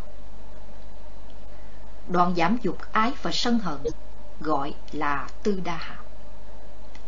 Thoát ly dục ái và sân hận gọi là anaham thoát ly hoàn toàn mọi trói buộc, từ thân kiến đến vô minh, gọi là A-la-hán. Vậy, A-la-hán chính là trở về với bản lai thanh tịnh, chứ không có sợ đắc gì cả. Ví như một người nghiện thuốc, về sau thấy sự tai hại của thuốc, anh ta bỏ bớt đi 30% số lượng thuốc, rồi cố gắng bớt đến 50%, 70% cho đến khi anh hoàn toàn bỏ được thuốc. Như vậy là anh ta đắc được tình trạng không hút thuốc. Cái đắc này chỉ có giá trị đối với người kiền thuốc. Còn đối với người không hút thuốc thì xưa nay vẫn là không hút thuốc, chứ có đắc gì đâu. Do đó chúng ta thấy, nói là đắc mà trên thực tế là bỏ là xả ly, là đoạn tận, là không thụ trước. Cho nên nói đắc hay vô đắc cũng giống nhau. Lão tử cũng nói, vi đạo nhật tổn, tổn chi hữu tổn, dị chí vi vô vi. Sống đạo thì mỗi ngày mỗi bước, bước rồi bước nữa, bước hoài cho đến chỗ vô vi. Vô vi chính là vô hành, là ngũ quẩn dài không.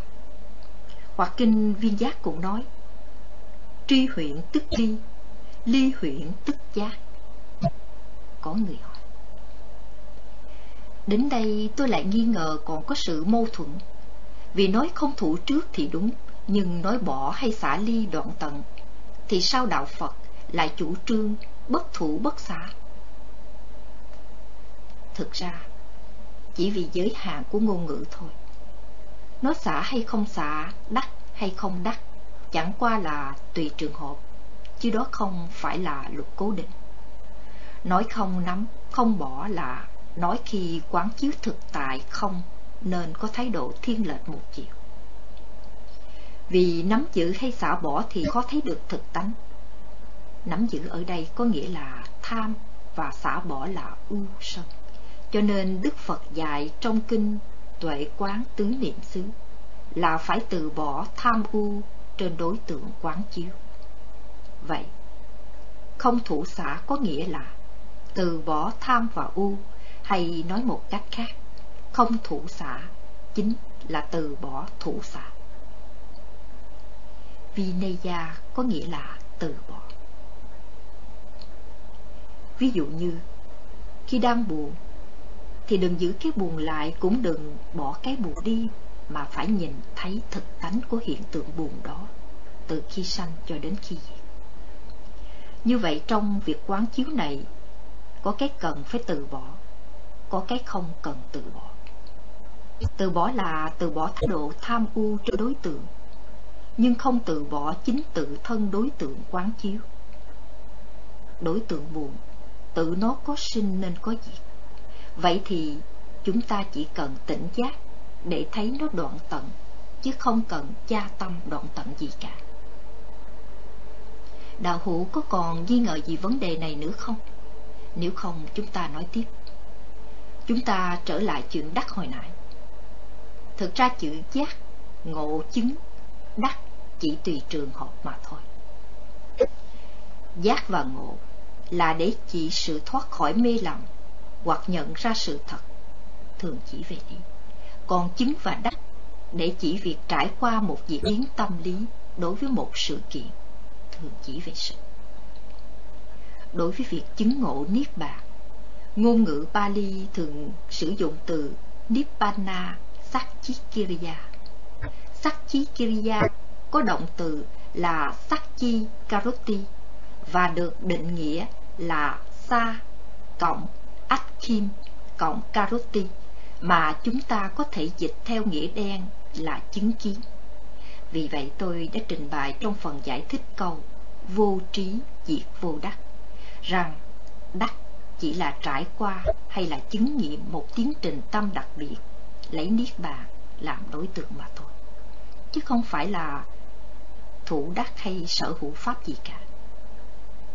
Niết bàn không phải là cái để đắc không phải là chỗ để tới vì người ta chỉ có thể nắm bắt chính ý niệm của mình chứ không thể nắm bắt cái vượt ngoài ý niệm. Cho nên khi gán cho Niết Bàn là thường lạc ngã tịnh, thì chính là vì muốn thủ đắc ý niệm lý tưởng mà nó đã gia tâm dự phóng. Ý niệm này chẳng khác ý niệm đại ngã thường hằng của bà La Môn. Vậy mà Kinh Đại Niết Bàn lại nói, Hữu đại ngã cố danh viết Niết Bàn, Thì chắc chắn là bà La Môn quan nghênh nhiệt liệt còn người Phật tử mà giải thích lôi thôi thì không khéo bán đường đạo Phật cho bà La Môn vậy. Khi trí tuệ đã thấy các hành tự nhiên là vô thường, các hành tâm lý là khổ và các pháp là vô ngã thì không còn chấp thuộc. Khi vô minh, ái dục, tà kiến không còn bốt méo thực tại thì mỗi mỗi đều được trả về bản nguyên của nó nơi bản nguyên rốt ráo chỉ Sachi Karuti thôi chứ đừng thêm thắt gì nữa. Để kết thúc đoạn này tôi xin nhắc lại nguyên văn. Dĩ phu sở đắc cú bồ đề tác đọa y bát nhã ba la mật đa, tâm vô quái ngại. Vô quái ngại cố, vô hữu khủng bố, viễn ly điên đạo mộng tưởng cứu cánh niết bàn. Tam thí chư Phật y bát nhã ba la mật đa cố đắc a nậu, đa la, tam miệu tam bồ đề quý vị thấy không? Rõ ràng là tam thế chư phật và bồ tát đều phải tu tứ đế. Chứ đâu phải tứ đế chỉ để cho thanh văn. Y bát nhã ba la mật đa, tức là y bánh nhanaya pasati là y makko visuddhiya là y theo đạo đế vậy. Chính Đức Tự Phụ Bổn Sư Thích Ca Mâu Ni của chúng ta cũng tuyên bố như thế trong Kinh Chuyển Pháp Luân. Này các tỳ kheo, nếu Như Lai không thấy, không giác ngộ tứ thánh đế, thì Như Lai không tuyên bố là đã chứng đắc A Nậu Đa La Tam Miệu Tam Bồ Đề. giữa chúng ma vương, phạm thiên, chư thiên và loài người. Cho nên, người mê mà không thấy, không y theo tứ đế thì muôn đời vẫn là người mê, không sao giác ngộ được. Còn khi một người đã hoàn toàn giác ngộ giải thoát, thì trong kinh thường gọi đó là bậc A-la-hán, chánh đẳng giác, hoặc là vô thượng chánh đẳng giác, nghĩa là chỉ kiếp một số danh hiệu tiêu biểu để tôn xưng tính chất giác ngộ của Phật, thay vì phải nói hết cả mười danh hiệu một lần. Mười phương diện khác nhau của ân Đức Phật, tính ấy là A-ra-hán, A-la-hán ưng cúng vô sanh, Samma Thô, chánh đại giác, tam miệu tam bồ đề, Vichya Rana Sambano, minh hạnh túc, Sukyato, thiện tuệ, Lokavidu, thế gian giải, Anuttaro, vô thượng sĩ, Burissa Thamba Sarathi, điều ngự trưởng phu, Sattha Diwa, Manutsanam, thiên nhân sư, bút thô Phật, Phagawa, thể tục. Chính vì chư Phật, thanh văn, duyên giác toàn giác, đã thấy chỗ vô sở đắc, nên trí tuệ ba la mật mới đạt tới tột đỉnh vô thượng chánh đẳng giác đạo đế mới quét sạch mọi điên đảo mộng tưởng tập đế.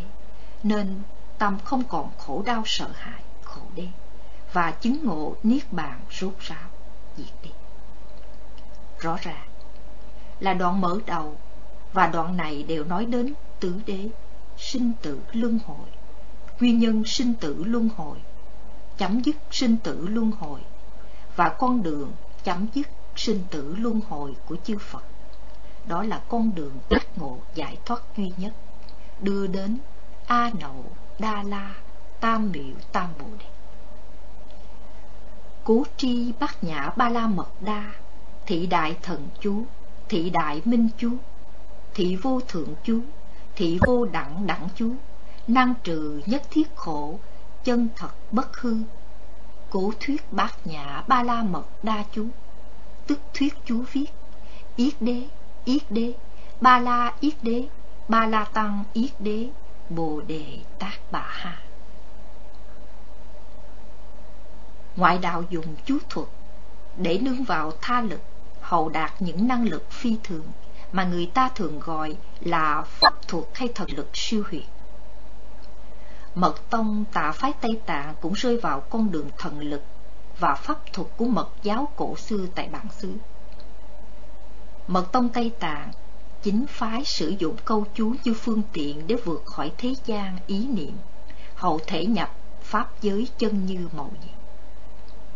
Nhưng thật ra trì chú đến chỗ tổng trị bất động thì cũng chỉ ngang với niệm Phật đến mức vô biệt niệm, nghĩa là chỉ mới tịch chứ chưa chiếu. Do đó muốn chiếu soi thì phải dùng bát nhã ba la mật đà.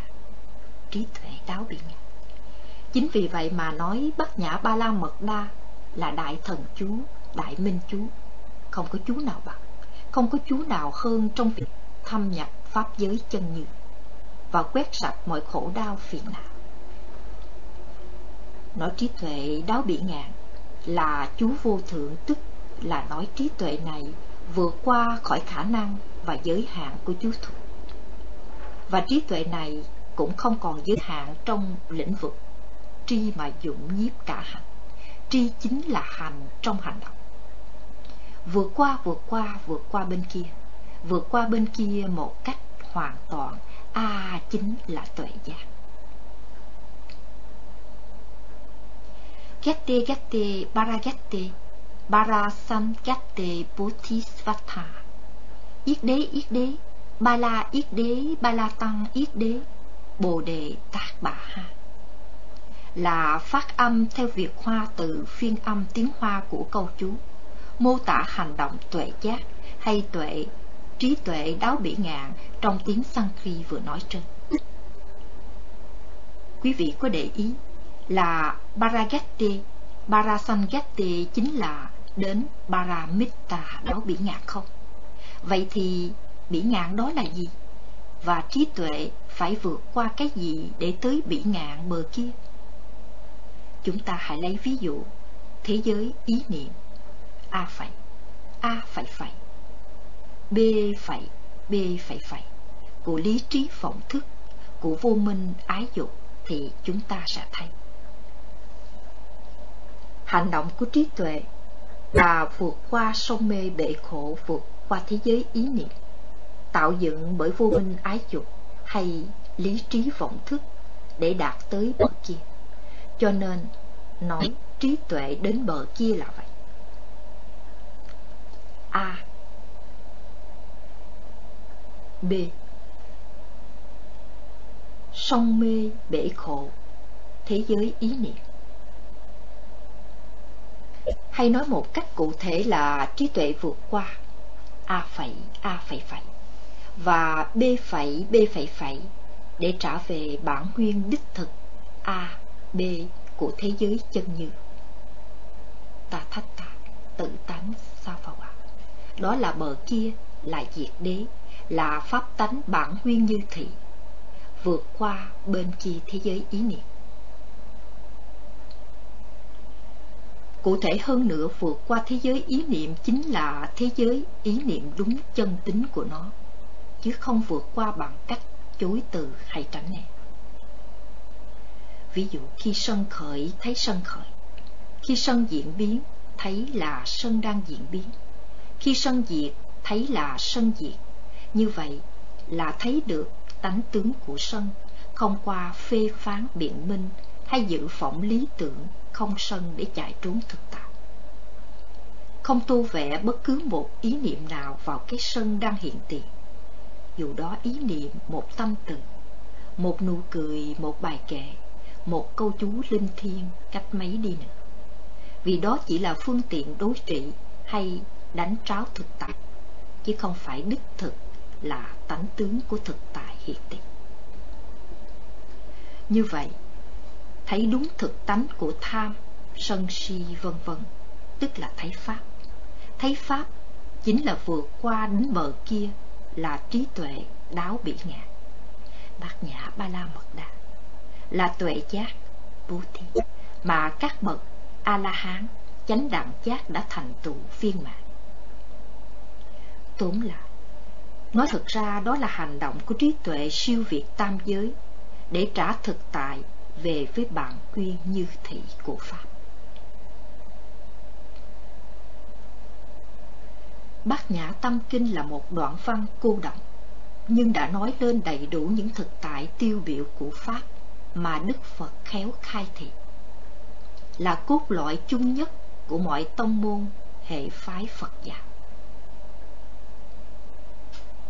Nếu tâm kinh bát nhã là lý của sự, thì khi quý vị đọc kỹ kinh tứ niệm xứ trong Bali, Nikka Nikaya hay Majit Ma Nikaya, quý vị sẽ thấy Đức Phật không cần hiểu lý, mà Ngài chỉ nói thẳng vào sự. Vì ngay nơi sự, sự vốn đã đầy đủ lý rồi. Trong sự mà mê mờ mới cần hiểu lý để ngộ. Trong sự đã tỉnh giác thì không những là sự lý viên dung mà còn sự sự vô ngại nữa. Ngay nơi đi, đứng, nằm, ngồi, thường lặng lẽ chiếu soi trong chánh niệm tỉnh giác. Ngay nơi khổ lạc ở đời, không sinh một niệm tham u thủ xả. Ngay nơi phiền não hay giải thoát, tuệ giác vẫn không hề lung lai dao động vân vân như đã được Đức Phật chỉ dạy trong kinh Tứ Niệm xứ. Không phải sự sự vô ngại thì còn gì nữa. Cho nên, thấy tứ niệm xứ chỉ nói đến những sự kiện bình thường trong đời sống, thì cho là pháp tu của tiểu thừa. Còn nghe nói sắc tức thì không, không tức thì sắc, liền cho là pháp cao siêu mộ nhiệm của đại thừa, thì quả là chưa thấu lý đạt sự chút nào, phải không quý vị?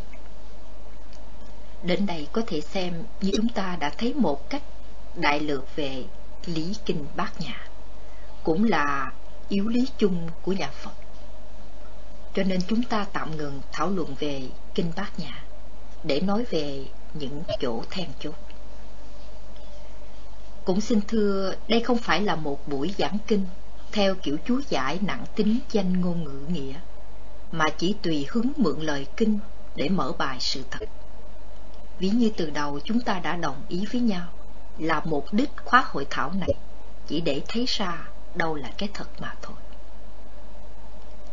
Bây giờ còn một ít thời gian xin quý vị nêu thắc mắc để thảo luận.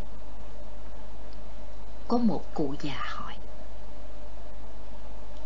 Sau mấy lần liên tục theo dõi buổi nói chuyện của thầy, tôi được mở mang rất nhiều.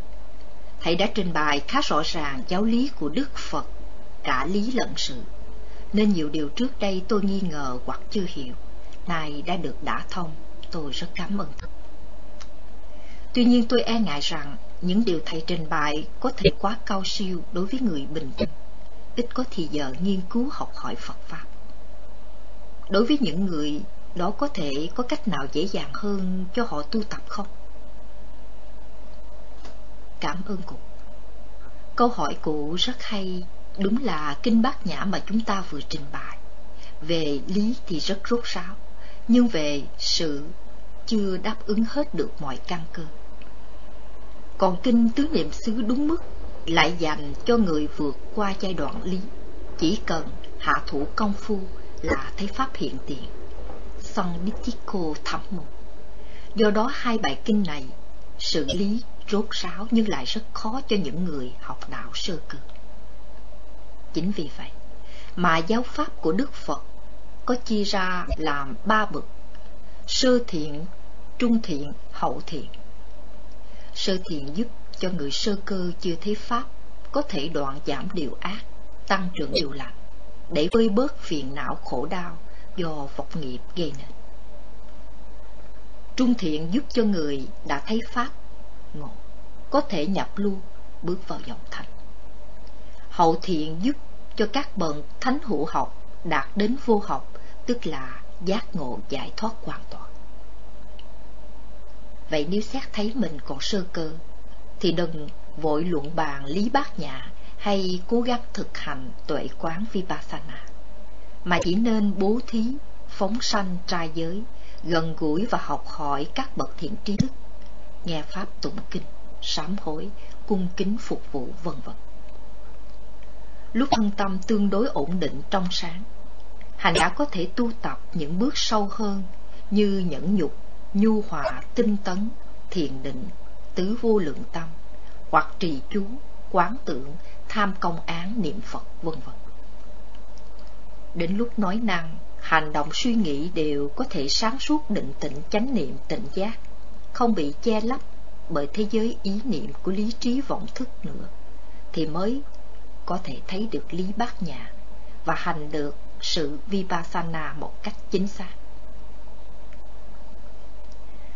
Sở dĩ chúng ta nói đến lý bát nhã và sự vipassana là để chúng ta không bị lạc đường vào tà đạo, lý luận cao siêu nhưng cứ càng bất điểm địa.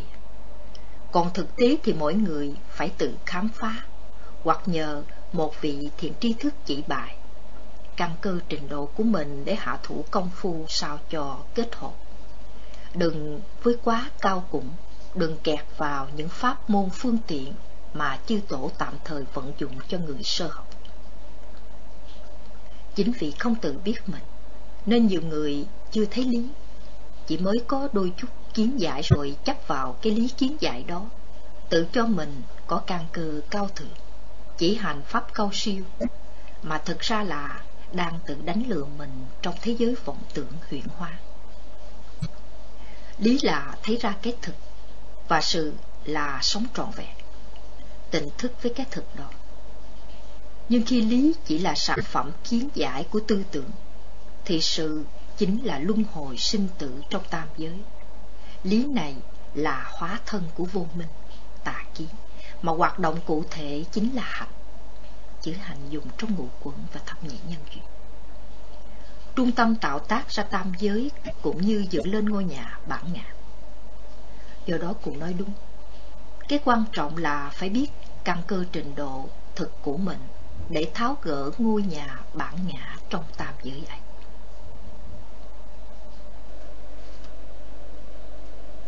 Ghi chú của người ghi chép.